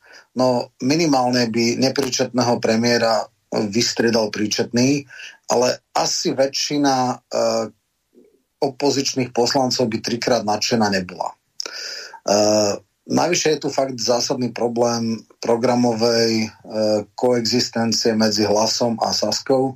Saska sú ťažkí neoliberáli a hlas, aj keď teda to nie je žiadna radikálna davica, tak ja ich neupodozrievam z toho, že by ako e, dychtili po minimálnom štáte, po rovnej dani a e, odstrane akejkoľvek progresivity a podobne. Čiže toto by bol veľmi, veľmi ťažký programový kompromis, ale bohužiaľ na Slovensku sa strany neskladajú podľa hodnotovej e, príslušnosti a podobnosti, ale kvôli e, rôznym osobným animozitám. Logicky by dávalo, programovo by dávalo najväčšiu roz, teda logiku koalícia hlasu Smeru a, a tam vznikne veľký otáznik, lebo to by ešte nestačilo. Potrebovali tretieho do partie Obávam sa, že progresívci, ktorí by teoreticky programov mohli do toho ísť, tak by do toho nešli, pokiaľ by bol na čele smeru Fico. Takže táto koalícia je limitne sa blížiaca nule. Mm-hmm. No a uh, otázne je, uh, čo by sa teda stalo, ešte takto myslím. Uh, keď sa ma niekedy pýtajú, či je možná koalícia hlasu a smeru, lebo aj to je veľká otázka, tak ja hovorím, že programovo si sú to stále najbližšie strany, ale určite Fico ako osoba nebude v Pellegriniho vláde. E, je otázne, osobné animozity sú asi veľ medzi lídrami dosť silné, ale inak nie. Včera som pozeral predvčerom gratulácie Mierabek Sakovej, že bola dobrá v relácii a tak ďalej. Čiže tí ľudia aj v poslanských kluboch, aj oni komunikujú, len teda tí najvyšší majú nejaké problémy a sú v nejakom krči, ale ja to mm, nepredpokladám, že toto by bolo definitívne KO, bolo by to vlastne aj poprečie programov. Otázka znie, či bude tretí do partie, ktorý by do, dotiahol tú väčšinu. Uh, zároveň tiež hovorím všetkým ľuďom, ktorí na Igne si myslia, že by to mohlo byť LSNS. Jednak LSNS sa zdá, že je už mimo parlament, alebo teda je na ceste, aby bola mimo parlament, lebo teda ten jeden prieskum ako by som nepreceňoval, ale trend je taký, že skôr upadá. Uvidí sa, čo sa stane, keď uh, Mazurek s Uhrikom urobia nakoniec tú stranu alebo neurobia, čo to urobí. Nepredpokladám scenár typu hlas smeru, že zosynergizujú počet voličov a budú mať spolu viac, ako má teraz LSNS, tam naopak. Si myslím, že pustia si navzájom žilou až tak, že buď bude jedna veľmi oslabená, druhá mimo parlamentu, alebo obe mimo parlamentu. Takže toto by som nepokladal za reálny scénár. otázne je, či v priebehu ďalších troch rokov vygeneruje sa nejaká strana z pozostalých po smere, uh, ja neviem, ne po smere, po sns po vlasti, po nejakých ďalších veciach. Zatiaľ to nevyzerá. Je veľa čo sa, ľudí, čo sa o to snaží, ale nikto nemá dostatočný výtlak a dostatočnú relevanciu, aby takáto strana vznikla. Takže uh, aj som si myslel, že to môže byť, ale snažím sa byť maximálne realistický a zatiaľ nič také nevidím. Uh-huh. Takže uh, ak si aj niekto myslí, že predčasné voľby znamenajú zlatý prútik a všetko bude inak, no ešte nie. Ešte nie. A teraz poďme k tej tretej uh, otázke. Vašečka práve po útoku Ciganikovej na Krajčiho prišiel s tým, že ju treba odvolať z postu šéfky zdravotného výboru. Uh-huh. Ak by také niečo urobili, je to hrubé porušenie koaličnej dohody a vlastne mohla by sa otvoriť špirála. Potom by Saska mohla povedať, že nebude garantovať zotrvanie niektorých ministrov, ak príde opozícia, že sa príde k opozícii a to jednoducho začne séria na schválov, podrazov a tak ďalej a tak ďalej Jednoducho bola by to špirála, ktorá by pravdepodobne mohla končiť v ťažkom rozvrate koalície. Takže skôr sa mi zdá, že to skončí tak, že na klube budú všetci na ňu nadávať, teda na klube Oľano, ako je to šťanda, aká je to uh, nekolegiálna, neviem čo, ale ak existuje elementárny put politickej seba záchovy, tak jednoducho ďalej to eskalovať nebudú. Kamaráti už asi nebudú, ale nechajú to pravdepodobne tak.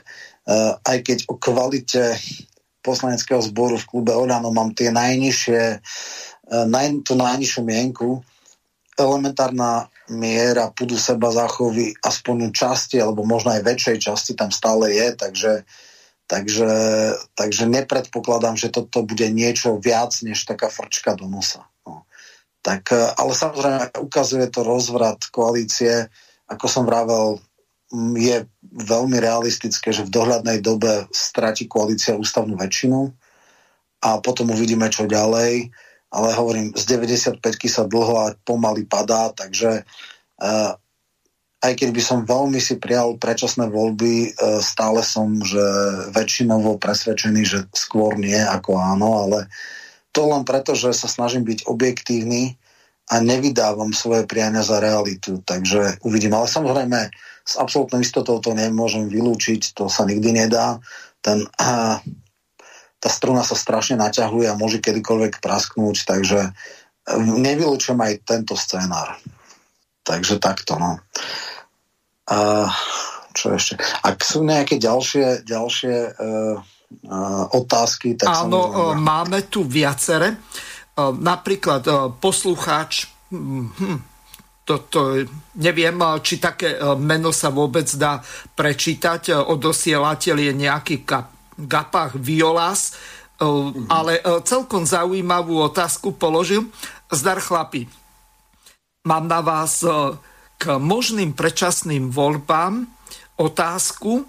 Má vôbec zmysel podstúpiť takéto voľby, keď momentálne podľa prieskumov by sa vymenilo len za liberálnu vládu pod vedením Ružového Petra, to je celkom zaujímavý komentár, čo by v konečnom dôsledku mohlo mať e, negatívne dopady a v určitých oblastiach života a v politických zmenách, ktoré by bolo zložité zvrátiť, než pod momentálnym vládnutím psychiatrického pacienta. No neviem, to bol taký celkom zaujímavý komentár, neviem, či sa k tomu chceš vyjadriť, ale toto sa mi podstatne viac páčilo. Hovorca ruského priamého investičného fondu RDIF uviedol, že žiadosť bola predložená Európskej liekovej agentúre EMA v útorok 19. januára. Prvá revízia by podľa agentúry mala sa začať vo februári. Rusko ešte v auguste minulého roka teda mesiace pred konkurentmi zaregistrovalo vakcínu proti ochoreniu COVID-19. Ruskí vedci hovorili o 90-percentnej účinnosti, keďže registrácia prebehla ešte pred rozsiahlými klinickými testami. Odborníci boli voči jej účinkom opatrní. E, poslucháč ďalej píše, Vakcínu už registrovali v týchto krajinách Bielorusku, Venezuele, Bolívii a v Argentíne a uvádza aj link na Aktív SK, čiže toľko poslucháč Vlado. Chceš to komentovať, alebo zoberiem jasne, to? Jasne. Môžeme, môžeme postupne okomentovať. Uh, pokiaľ ja viem, tak aj Maďarsko dalo nejakú certifikáciu, alebo teda to uznalo. Čo sa týka tej Európskej liekovej agentúry, tam sú skratky aj na nejakú Európske združenie lekárov a že vraj tam išlo a že vraj to dali, tuším, že v českých 168 bola o tom reportáž, že či vlastne požiadali o tú registráciu, nepožiadali, že to požiadali na nejaký starý nefunkčný server, ktorý je z roku 2015 a nedošlo to. Neviem, zdá sa mi to dosť bizarné, a ťažko robiť v tomto rozhodcu, ale ako zjavne tá áno, uh, vakcína bola zaregistrovaná pred masívnymi klinickými skúškami, čo je troška neštandardné, ale jednoducho v priebehu jesene tie klinické skúšky prebehli, boli uspokojivé a dneska teda hovorím 25 krajín to nejakým spôsobom využíva, dokonca 28.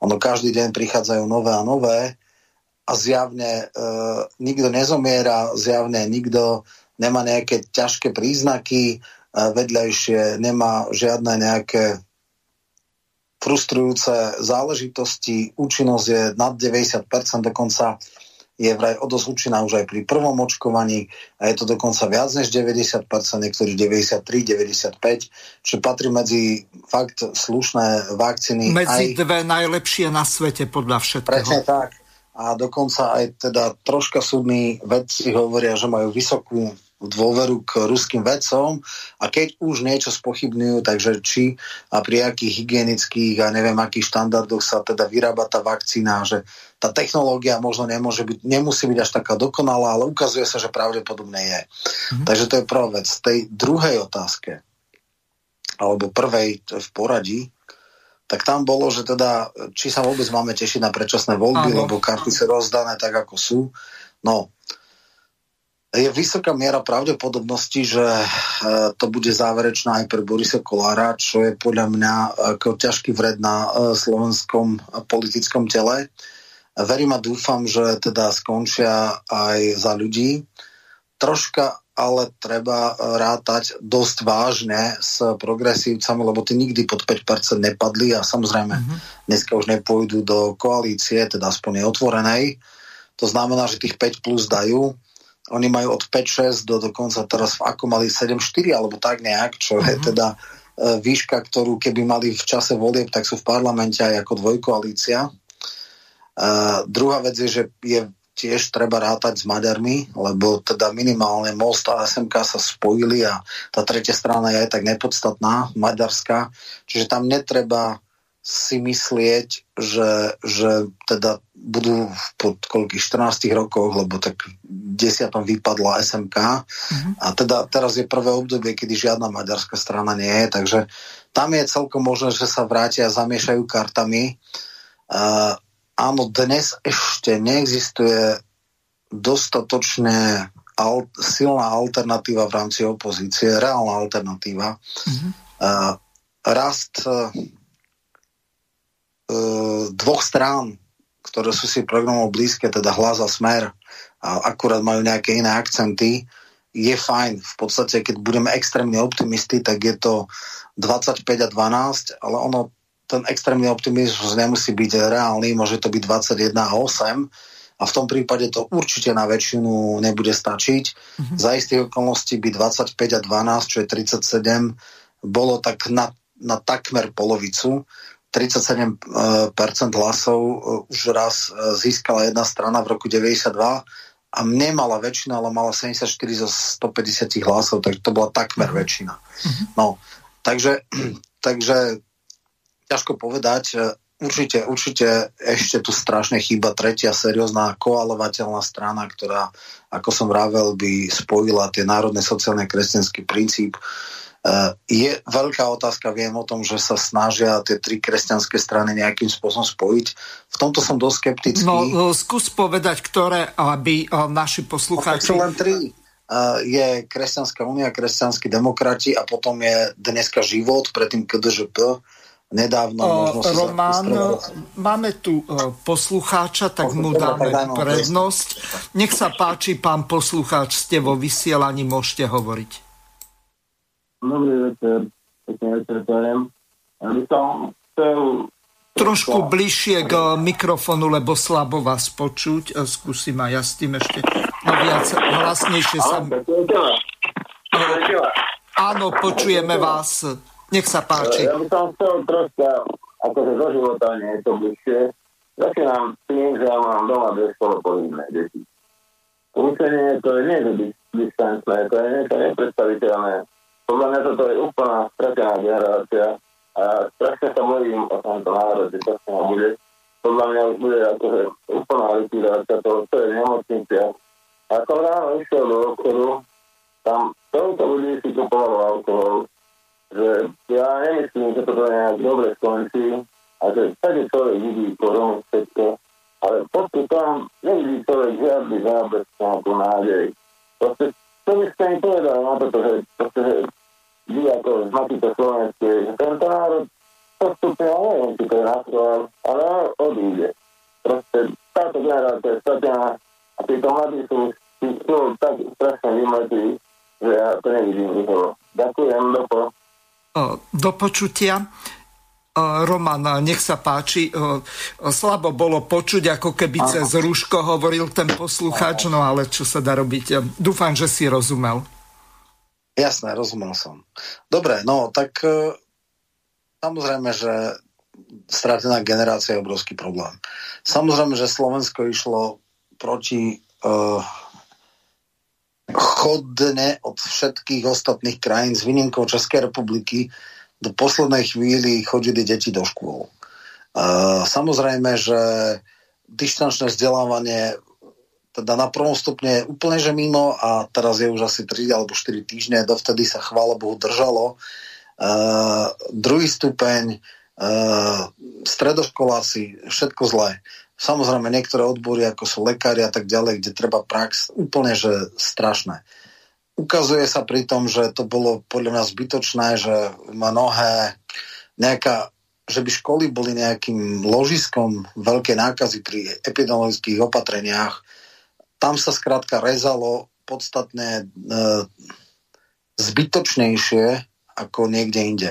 Však e, ľudia si pamätajú, že do Vianoc boli v podstate otvorené obchody ale druhý stupeň, tretí stupeň, vysoké školy boli v distančnom móde už od e, začiatku oktobra.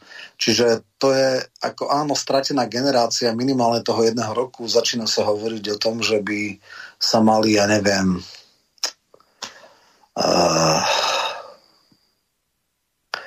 opakovať ročník a podobné záležitosti, čo samozrejme nechcú jednak teda ani... No Roman, ja sa domnievam ako pedagóg, lebo mám aj pedagogické vzdelanie, že minimálne e, tí prváci, ktorí sa nenaučili čítať a písať, tak e, to by si mohli zopakovať, lebo oni už, e, ak zanedbajú tieto základné návyky, zručnosti a vedomosti, tak oni to už nikdy nedobehnú.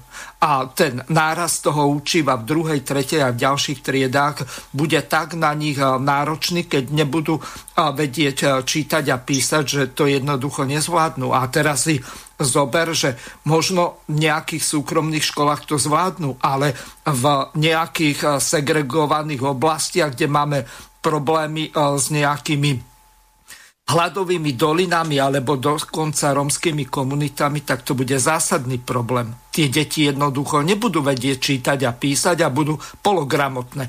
Nakoniec nejaký ďalší myžigar nám e, vyrastie a stane sa e, starostom alebo prednostom mestského úradu alebo dokonca primátorom a to už bude vyzerať príšerne. Jasné. No, tam treba troška povedať, e, že prvý stupeň teda určite prváci. Dokonca aj v Čechách výnimku z prezenčného uh, štúdia mali prváci, druháci, u nás to bol prvý stupeň. Až od nového roku, čiže cirka mesiac a pol je aj prvý stupeň na dištančnom. Čiže prvý pol rok tie deti, uh, jasné, učiť prvákov dištančne je absolútne nonsens. Takže oni majú mesačný výpadok, to by sa možno dalo nejakým spôsobom predlženým alebo skráteným prázdnin alebo predlženým školského roku ale áno, toto je veľký problém. Aj tí druháci, aj tak uh, v najviac si to vyžrali teda druhý stupeň a je jasné, že piatáci asi nie sú dostatočne samostatní, aby mohli študovať. Uh, je pravda, že tá dištant, kvalita dištančného vzdelania je veľmi pochybná a uh, toto je veľký problém. Ani Roman, tak máme e, poslucháča. Pán poslucháč, e, ste vo vysielaní. Môžete položiť otázku. Nech sa páči. Asi nám padol. Môžeš pokračovať ďalej. Dobre, takže toto je veľký problém a viem, že napríklad v Čechách bol najväčší blok a nevôľa podporiť ďalšie predlženie núdzového stavu práve preto, že si uvedomovali, že deti si to vyžierajú najviac a že jednoducho, pokiaľ nebudú deti návrat do škôl, tak nechceli tieto opatrenia dať. E, prvá vec, ktorá mala byť, nie je riešenie, že či sa kostoly otvoria, či sa fitka, či sa sávne, neviem čo, školy. Školy sú úplná priorita. Školy po potravinách, drogeriach, lekárniach mali byť hneď prvé na rane áno, máme už tu všelijaké typy kloktacích testov a samoodber z končeka nosa, tie, tie známe rakúske testy. Jednoducho treba... Dokonca preto, slinné testy, že sa na nejaký napluje a takým tak. spôsobom, že nie sú invazívne, to znamená zásahy do organizmu. Presne tak, to znamená, že toto by malo byť absolútnou prioritou. Len samozrejme to by vyžadovalo zodpovedného manažéra, ktorý okamžite začne riešiť tie veci, e, vydefinuje si to ako top prioritu a nie tak, ako sa to robí u nás. E, ten základný problém je v tom, že ešte aj teraz tá extrémne chorá, deštruktívna povaha Matoviča s Grelingom bojuje, že jeden objednal testy, tie kloktace za 20 eur a on hovorí, že on vie tie rakúske po 2 eurá a vlastne zrušil tender, a teraz e, ťahajú sa, či budú kloktácie, alebo tie také tie lacnejšie a teraz budú okolo toho špiritizovať zase nejaké 3-4 týždne. To je absolútna neúcta k tejto generácii a k jej dôsledkom, neschopnosť uvedomiť si dôs, dôsledky takéhoto e, trapných žabomyších vojen. Takže áno, aj na tomto jasne vidieť, ako fatálne zlyháva táto vláda, ako si rob, berie rukojemníkov detí a že áno, táto generácia, že aj tí ekonómovia extrapolujú, koľko budú mať nižšie platy a tak ďalej a tak ďalej. Vieme, že minulého roku bola prvá generácia po x, x rokoch a 10 ročiach, kedy vlastne dostali e, maturitu bez maturitnej skúšky, len na základe nejakého priemeru. Už by sa to síce nemalo nemalo zopakovať. Vieme, že teda zrejme po prázdninách by mali nastúpiť e, končiace ročníky, teda deviatka a maturanti znova do škôl. Máme tu e, tie covid automaty a tuším, že polovica škôl už je v podstate v mm, tom režime, že už sa učí teda ten prvý stupeň, čiže aspoň prvý stupeň. No a vieme, že jedna pozitívna vec, zase aby sme boli aj objektívni, tak uh, Grelingovi sa dokázalo presadiť, dokázal presadiť, že minimálne učiteľia prvej ho stupňa, ale teraz tuším, že už aj druhého, budú mať výnimku a posunúť ich v rámci toho, no, tých prioritizácia hneď za zdravotníkmi a seniormi. Čiže dneska máme už nejakú skúsenosť s preočkovaním. Roman, máme tu ďalšieho poslucháča. Pán poslucháč, ste vo vysielaní, nech sa páči. Dobrý večer, tu je posluchačka, zdravím vás. Ja by som chcela niečo povedať. Hovorí sa tu, že nemá, nemáme sa na koho obrátiť. Slovensko v dnešnej situácii potrebuje vodcu typu De Gaulle alebo e, ten Kohl, ale koho volia Slováci? Volia Pipišku na hrad, blázna Matoviča a ja sa bojím, že keby sa našiel taký vodca, ktorý by skutočne e, chcel tú krajinu postaviť na nohy a robil by voľby, tak sa na ňo vrhnú jak osi, všetci. A voliť je, slovenský volič je nevyspytateľný je nevyspytateľný. Môžete vysvetľovať, bol to taký premiér, toto postavil, toto zriadil, z diálnice staval. Nie, nie, oni vypočuje vás a divá sa vedľa a ide a niekoho pristaví a začne o vás hovoriť, že ste šialení. A preto Slovensko dopada tak, ako dopada. Ja sa bojím, ja sa bojím o Slovensko. Pretože to, čo tu je, a bojím sa, že keby boli aj predčasné voľby, však nie nikoho voliť. Skutočne. Roman? Jasné, jasné. No áno, toto je veľký problém. Obrovská kríza líderstva. E, z politiky odišli nejaké všeobecne uznávané osobnosti so silným životným príbehom, neskorumpované, neskompromitované, ktoré dokážu osloviť ľudí, ktoré majú tú nejakú zodpovednosť. Áno, De Gola nemáme, ani nikoho podobného na obzore. Áno, aj preto ľudia chcú zmenu, len ukazuje sa, že nie každá zmena je k lepšiemu. E, strašne veľa aj voličov v súčasnej koalície je ťažko frustrovaná a dneska to už aj priznávajú, že chceli výmenu, ale práve dneska som bol na jednej debate, kde sa hovorilo o tom, že že až vďaka Matovičovi sme si uvedomili, že vlastne ten Fico nebol až taký strašne zlý, ako sme si mysleli, alebo ako ho vykresľovali médiá, aj keď samozrejme Fico je dneska v krči a tiež to není akože uh, no, je zázemný tom, povedzme to takto. A uh, ja už nevidím uh, alternatívny v tom smysle, že by to bol akože vôbec teoreticky nejaký budúci možný premiér. Myslím, že jeho éra je už definitívne uzavretá ale samozrejme smer e, tú perspektívu aj po roku 24 bude mať ako parlamentná strana. Otázka je, či tam nejaké posuny nájdu, ale o to nejde. Máme tu nového ako keby lídra opozície, e, ktorý nejakým spôsobom komunikuje, je v istom zmysle protikladom voči Matovičovi, lebo je kľudný, konštruktívny, má oveľa lepšie manažerské schopnosti, ale je dosť prázdny. Akože tam vidno skôr formu ako obsah ale ako áno, napriek tomu, že Peter Pellegrini nie je moja krvná skupina, musím objektívne povedať, že by to bolo posun k lepšiemu, lebo minimálne by sme sa nemuseli hambiť za, za, za premiéra, keď náhodou niekde vyjde do zahraničia. A druhá vec je, minimálne ten začiatok eh, pandémie zvládol skutočne brilantne. E, krízové štáby trvali do dvoch hodín, prijali sa opatrenia, išlo sa e, bez absurdít, bez e, všetkého toho, čo dneska sme svedkami.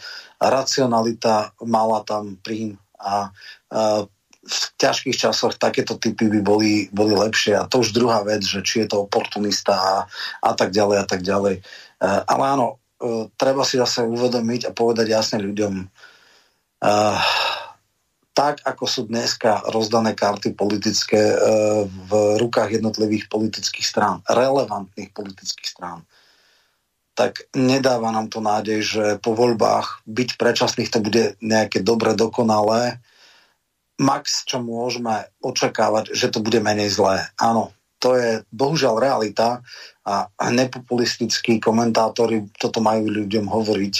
Ak si myslíte, že keď sa zbavíme Matoviča všetko bude fajn, no nebude všetko fajn, ale nemusí to byť až také zlé.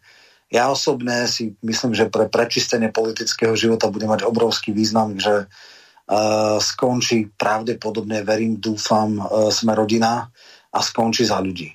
No a to, čo príde miesto nich, nebude tiež boh vie čo, ale lebo pravdepodobne dostanú sa do politického ringu progresívci a Maďari, ale uvidíme. No. Uh, Prišla, na druhej strane... No, no, dokončí, hej. Uh, hej, máme e-maily, tak uh, dokončí. Dobre, a... dobre, tak ja už len krátky. No, to znamená, nebude to dokonale, bude to len menej zlé. A samozrejme, v tejto chvíli tá dynamika politického vývoja môže byť veľmi silná. nedá sa vylúčiť, že vznikne ešte nejaká iná príčetná strana, ktorá len doplní tú parlamentnú väčšinu a že to bude možno ešte o niečo lepšie, než sa to dneska dá očakávať. Mm-hmm. Poslucháč Milan sa pýta na súvislosti, ktoré sa stali ohľadom premenovania strany KDŽP na stranu Život, pomlčka Národná strana. A v tejto súvislosti sa pýta, citujem, pán Michalko, ako vy vidíte e, túto zmenu názvu a posilnenie národných strán? Bude mať e, strana život e, väčšie predpoklady dostať sa do parlamentu, keď v prieskumoch nedosahuje ani jednu desatinu? Ďakujem za vašu odpoveď, poslucháč Milan. Takže Roman. Tam mám informácie dosť veľa o zákulisí a o motivácii. No ale povedz, čo môžeš povedať. Aby Jasné, zas... však poviem to, čo je všeobecne známe a čo aj zvonku sa dá vidieť. Uh-huh. Tá prvá základná vec je taká, že ukazuje sa, že dnes, teda v roku 2021, už brand, značka kresťanský nedáva garanciu toho, že e, strana tak povediac jednej hodnotovej platformy alebo dokonca konfesie má šancu osloviť toľko ľudí, ako to bolo aj v roku 90, kedy mali KDH 18% a až do roku 2010 to bolo okolo 8. Nehovoriac o tom, keď sú tri strany, čo znamená, keď je niečo kresťanský, tak čas ľudí to možno chytí, ale čas aj odpudí. Mm-hmm. A preto e, bola taká nejaká úvaha, že hrať na túto jednu strunu je slepá ulička. Navyše, ak sú tri teda subjekty v tomto košiari a navzájom sa vykrádajú mm-hmm. a mhm. tým pádom sa bezpečne držia mimo, mimo parlament. To znamená, rozmýšľali, že, že premenujú, aby to nebolo zavádzajúce na niečo iné, boli rôzne iné názvy, jednotné Slovensko, spolu za Slovensko a tak ďalej. Mm-hmm. Prijal sa nakoniec názov život, čo podľa mňa nie je celkom šťastné, lebo to je ako derivát kresťanstva. V podstate proliferská agenda je ako veľmi úzko naviazaná na tú kresťanskú a zase to je, by som povedal, úzko orientované. Eh, život národná strana, život pri dnešných debatách o hodnotových otázkach vždycky sa o proliferstve hovorí, to je v podstate o tom. Čiže myslím si, že iný názov by bol lepší, ale samozrejme názov samo sebe ešte neznamená až tak veľa. Čo sa týka perspektív, ťažko povedať. Vieme, že Kufa ako osoba, ako značka, ako brand dal okolo 2%.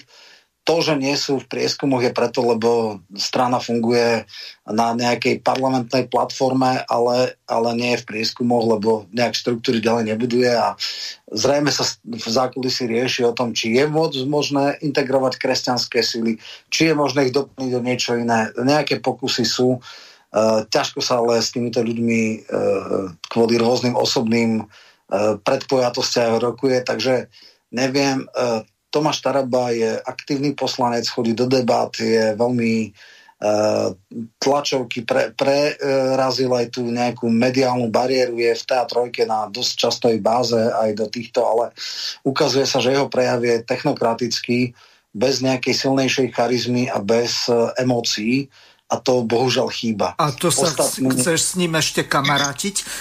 Ale ja som kamarátiť, ja Jasné. s ním konzultujem, ale ja som Jasné. veľmi opatrný v tom zmysle, že ja ako osoba sa nezapojím do žiadneho projektu, ktorému neverím a e, zatiaľ, zatiaľ v podstate tento projekt nevzbudzuje vo mne takú dôveru, že by som videl, že je dostatočne perspektívny.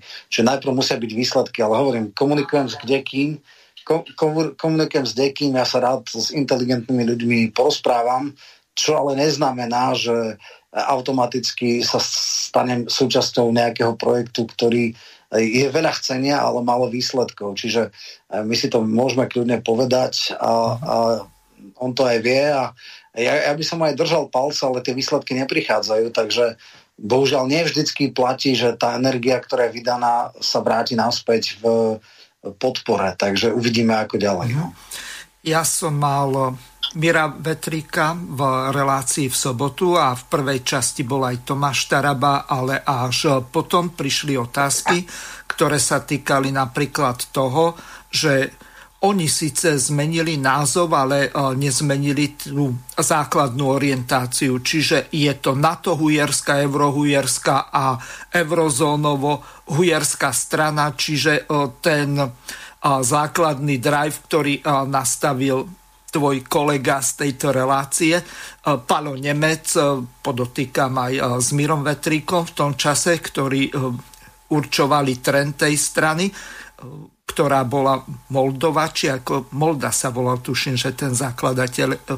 Čiže skôr ako prišli tam Kufovci a prišiel Taraba, tak oni už mali život, alebo respektíve tú stranu KDŽP zaregistrovanú, takže toto je asi ten základný problém a keď som sa ja Tomáša na toto spýtal, tak im to vôbec ani nenapadlo, že niečo takéto, čo sa týka programových cieľov, majú v stanovách a toto môže dozodrádzať ľudí. Ako sa ty na toto dívaš, keď mení sa názov ja som tam povedal taký parafrázovaný ten citát, ktorý rád používa aj Robert Fico, ktorý hovorí, že nezáleží na tom, či je mačka čierna alebo biela, ale keď chytá myši, tak je to v poriadku.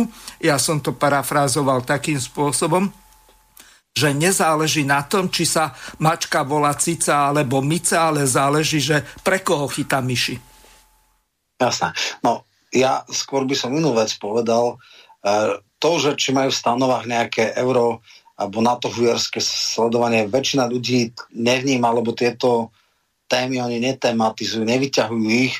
To nie je ako náč, ktorý je na to hujer.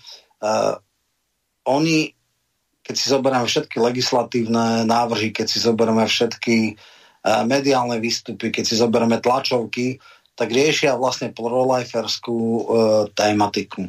A v tomto sú bohužiaľ dosť jednostranní.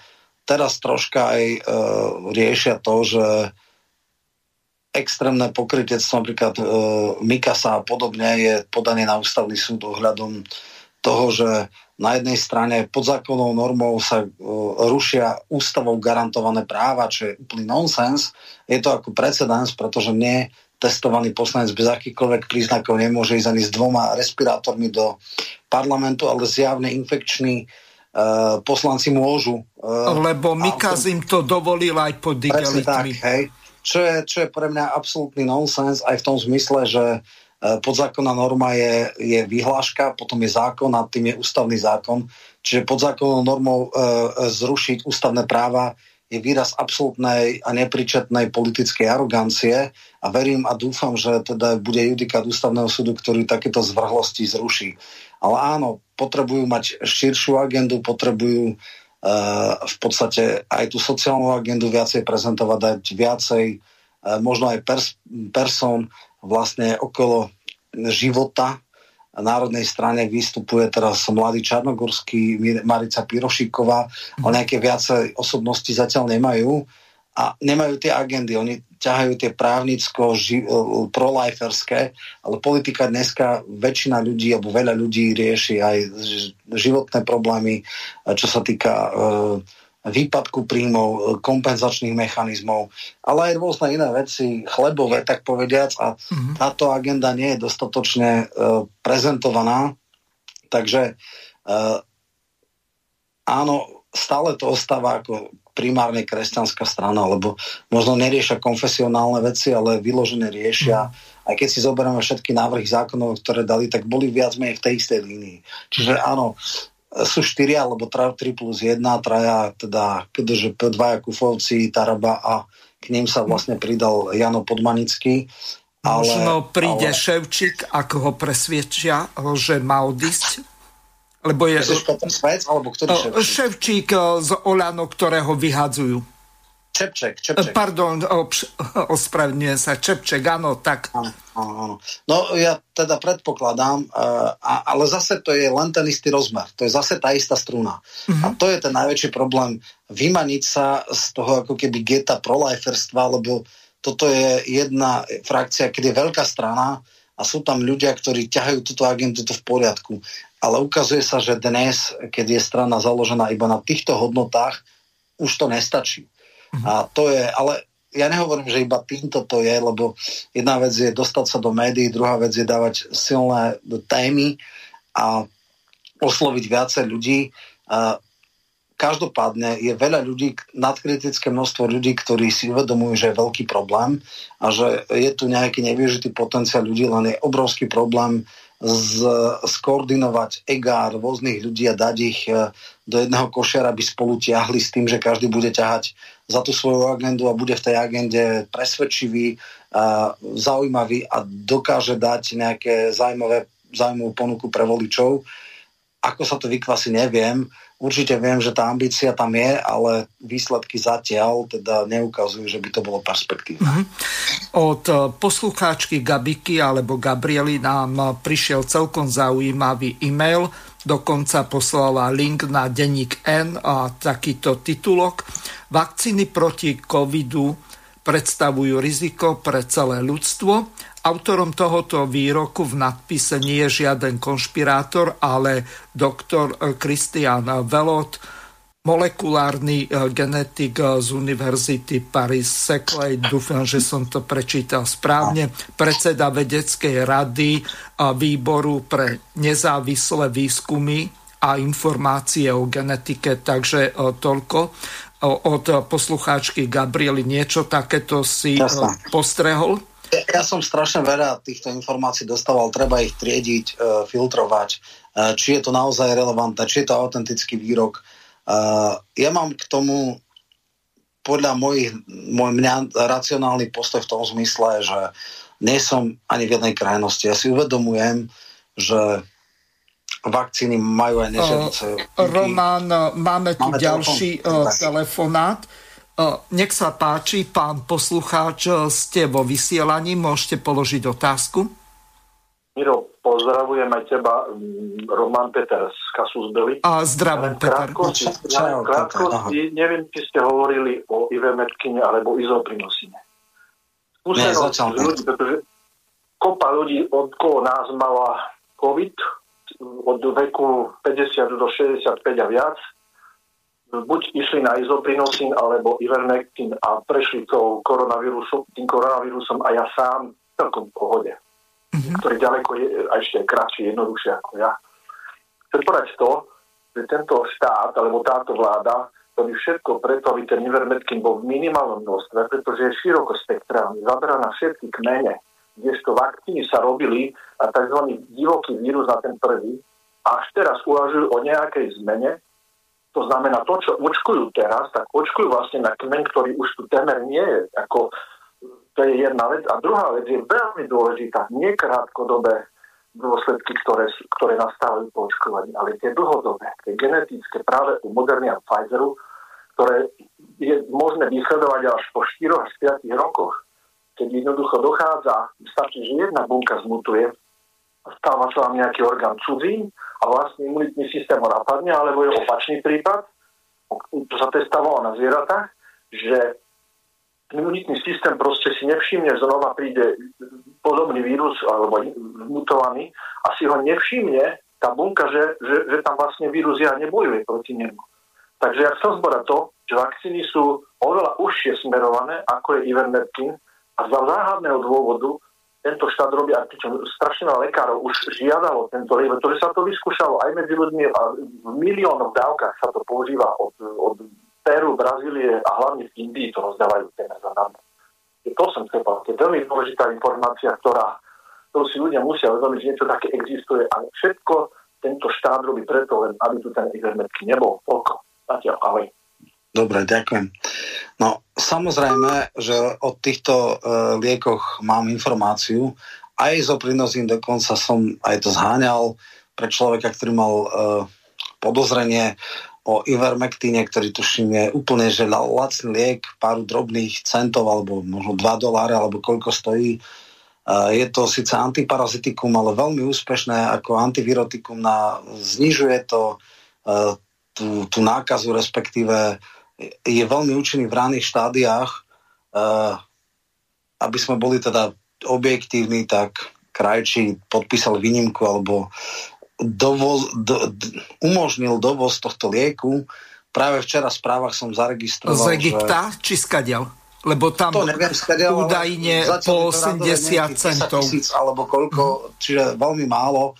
Viem, že sú niektorí primári alebo prednostovia na covidových oddeleniach. Časť to bere, časť to nebere, lebo to není ešte akože podľa tých protokolov. Ale áno, ľudia, v, ktorí sa tomu venujú, tak vedia, že také niečo je, že znižuje až o 40% umrtnosť nie je to úplne zázračný liek, ale jednoducho výsledky má.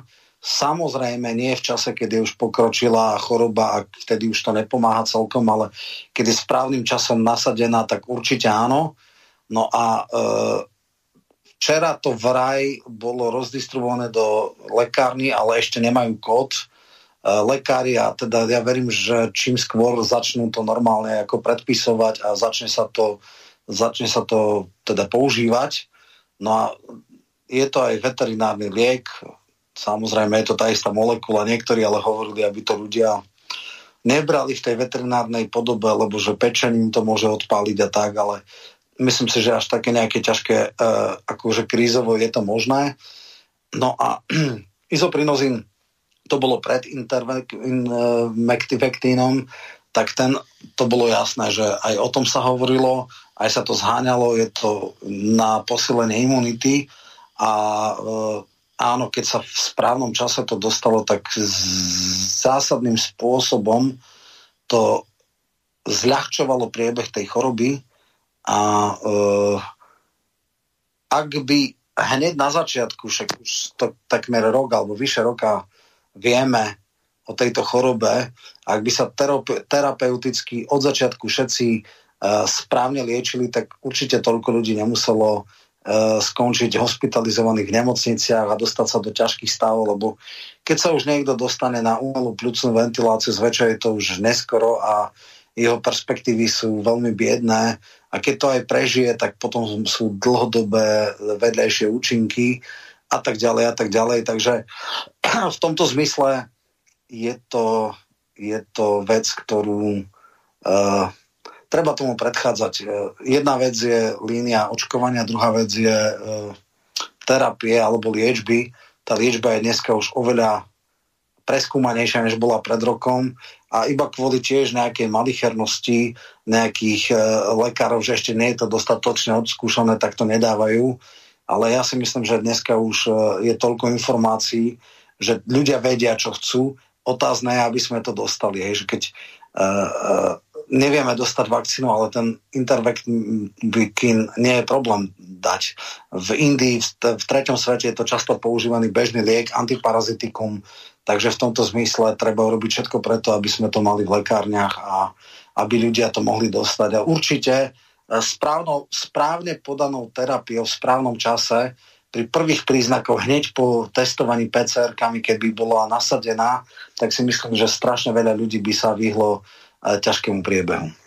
Roman, mne už ostáva len veľmi pekne ti poďakovať, rozlúčiť sa s tebou aj s našimi poslucháčmi a tešiť sa na ďalšie relácie s tebou.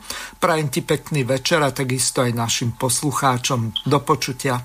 Takisto e, všetko dobré a teším sa o mesiac znova na zaujímavú reláciu. Ahoj. Vysielací čas dnešnej relácie veľmi rýchlo uplynul, tak sa s vami zo štúdia Banska Bystrica Juh lúči moderátor a zúkar Miroslav Hazucha, ktorý vás touto reláciou sprevádzal. Vážené poslucháčky a poslucháči, budeme veľmi radi, ak nám zachováte nielen priazeň, ale ak nám aj napíšete vaše podnety a návrhy na zlepšenie relácie, lebo bez spätnej väzby nebudeme vedieť relácie zlepšovať, za čo vám vopred veľmi pekne ďakujem. Do počutia. Táto relácia vznikla za podpory dobrovoľných príspevkov našich poslucháčov. Ty, ty sa k ním môžeš pridať. Viac informácií nájdeš na www.slobodnyvysielac.sk Ďakujeme.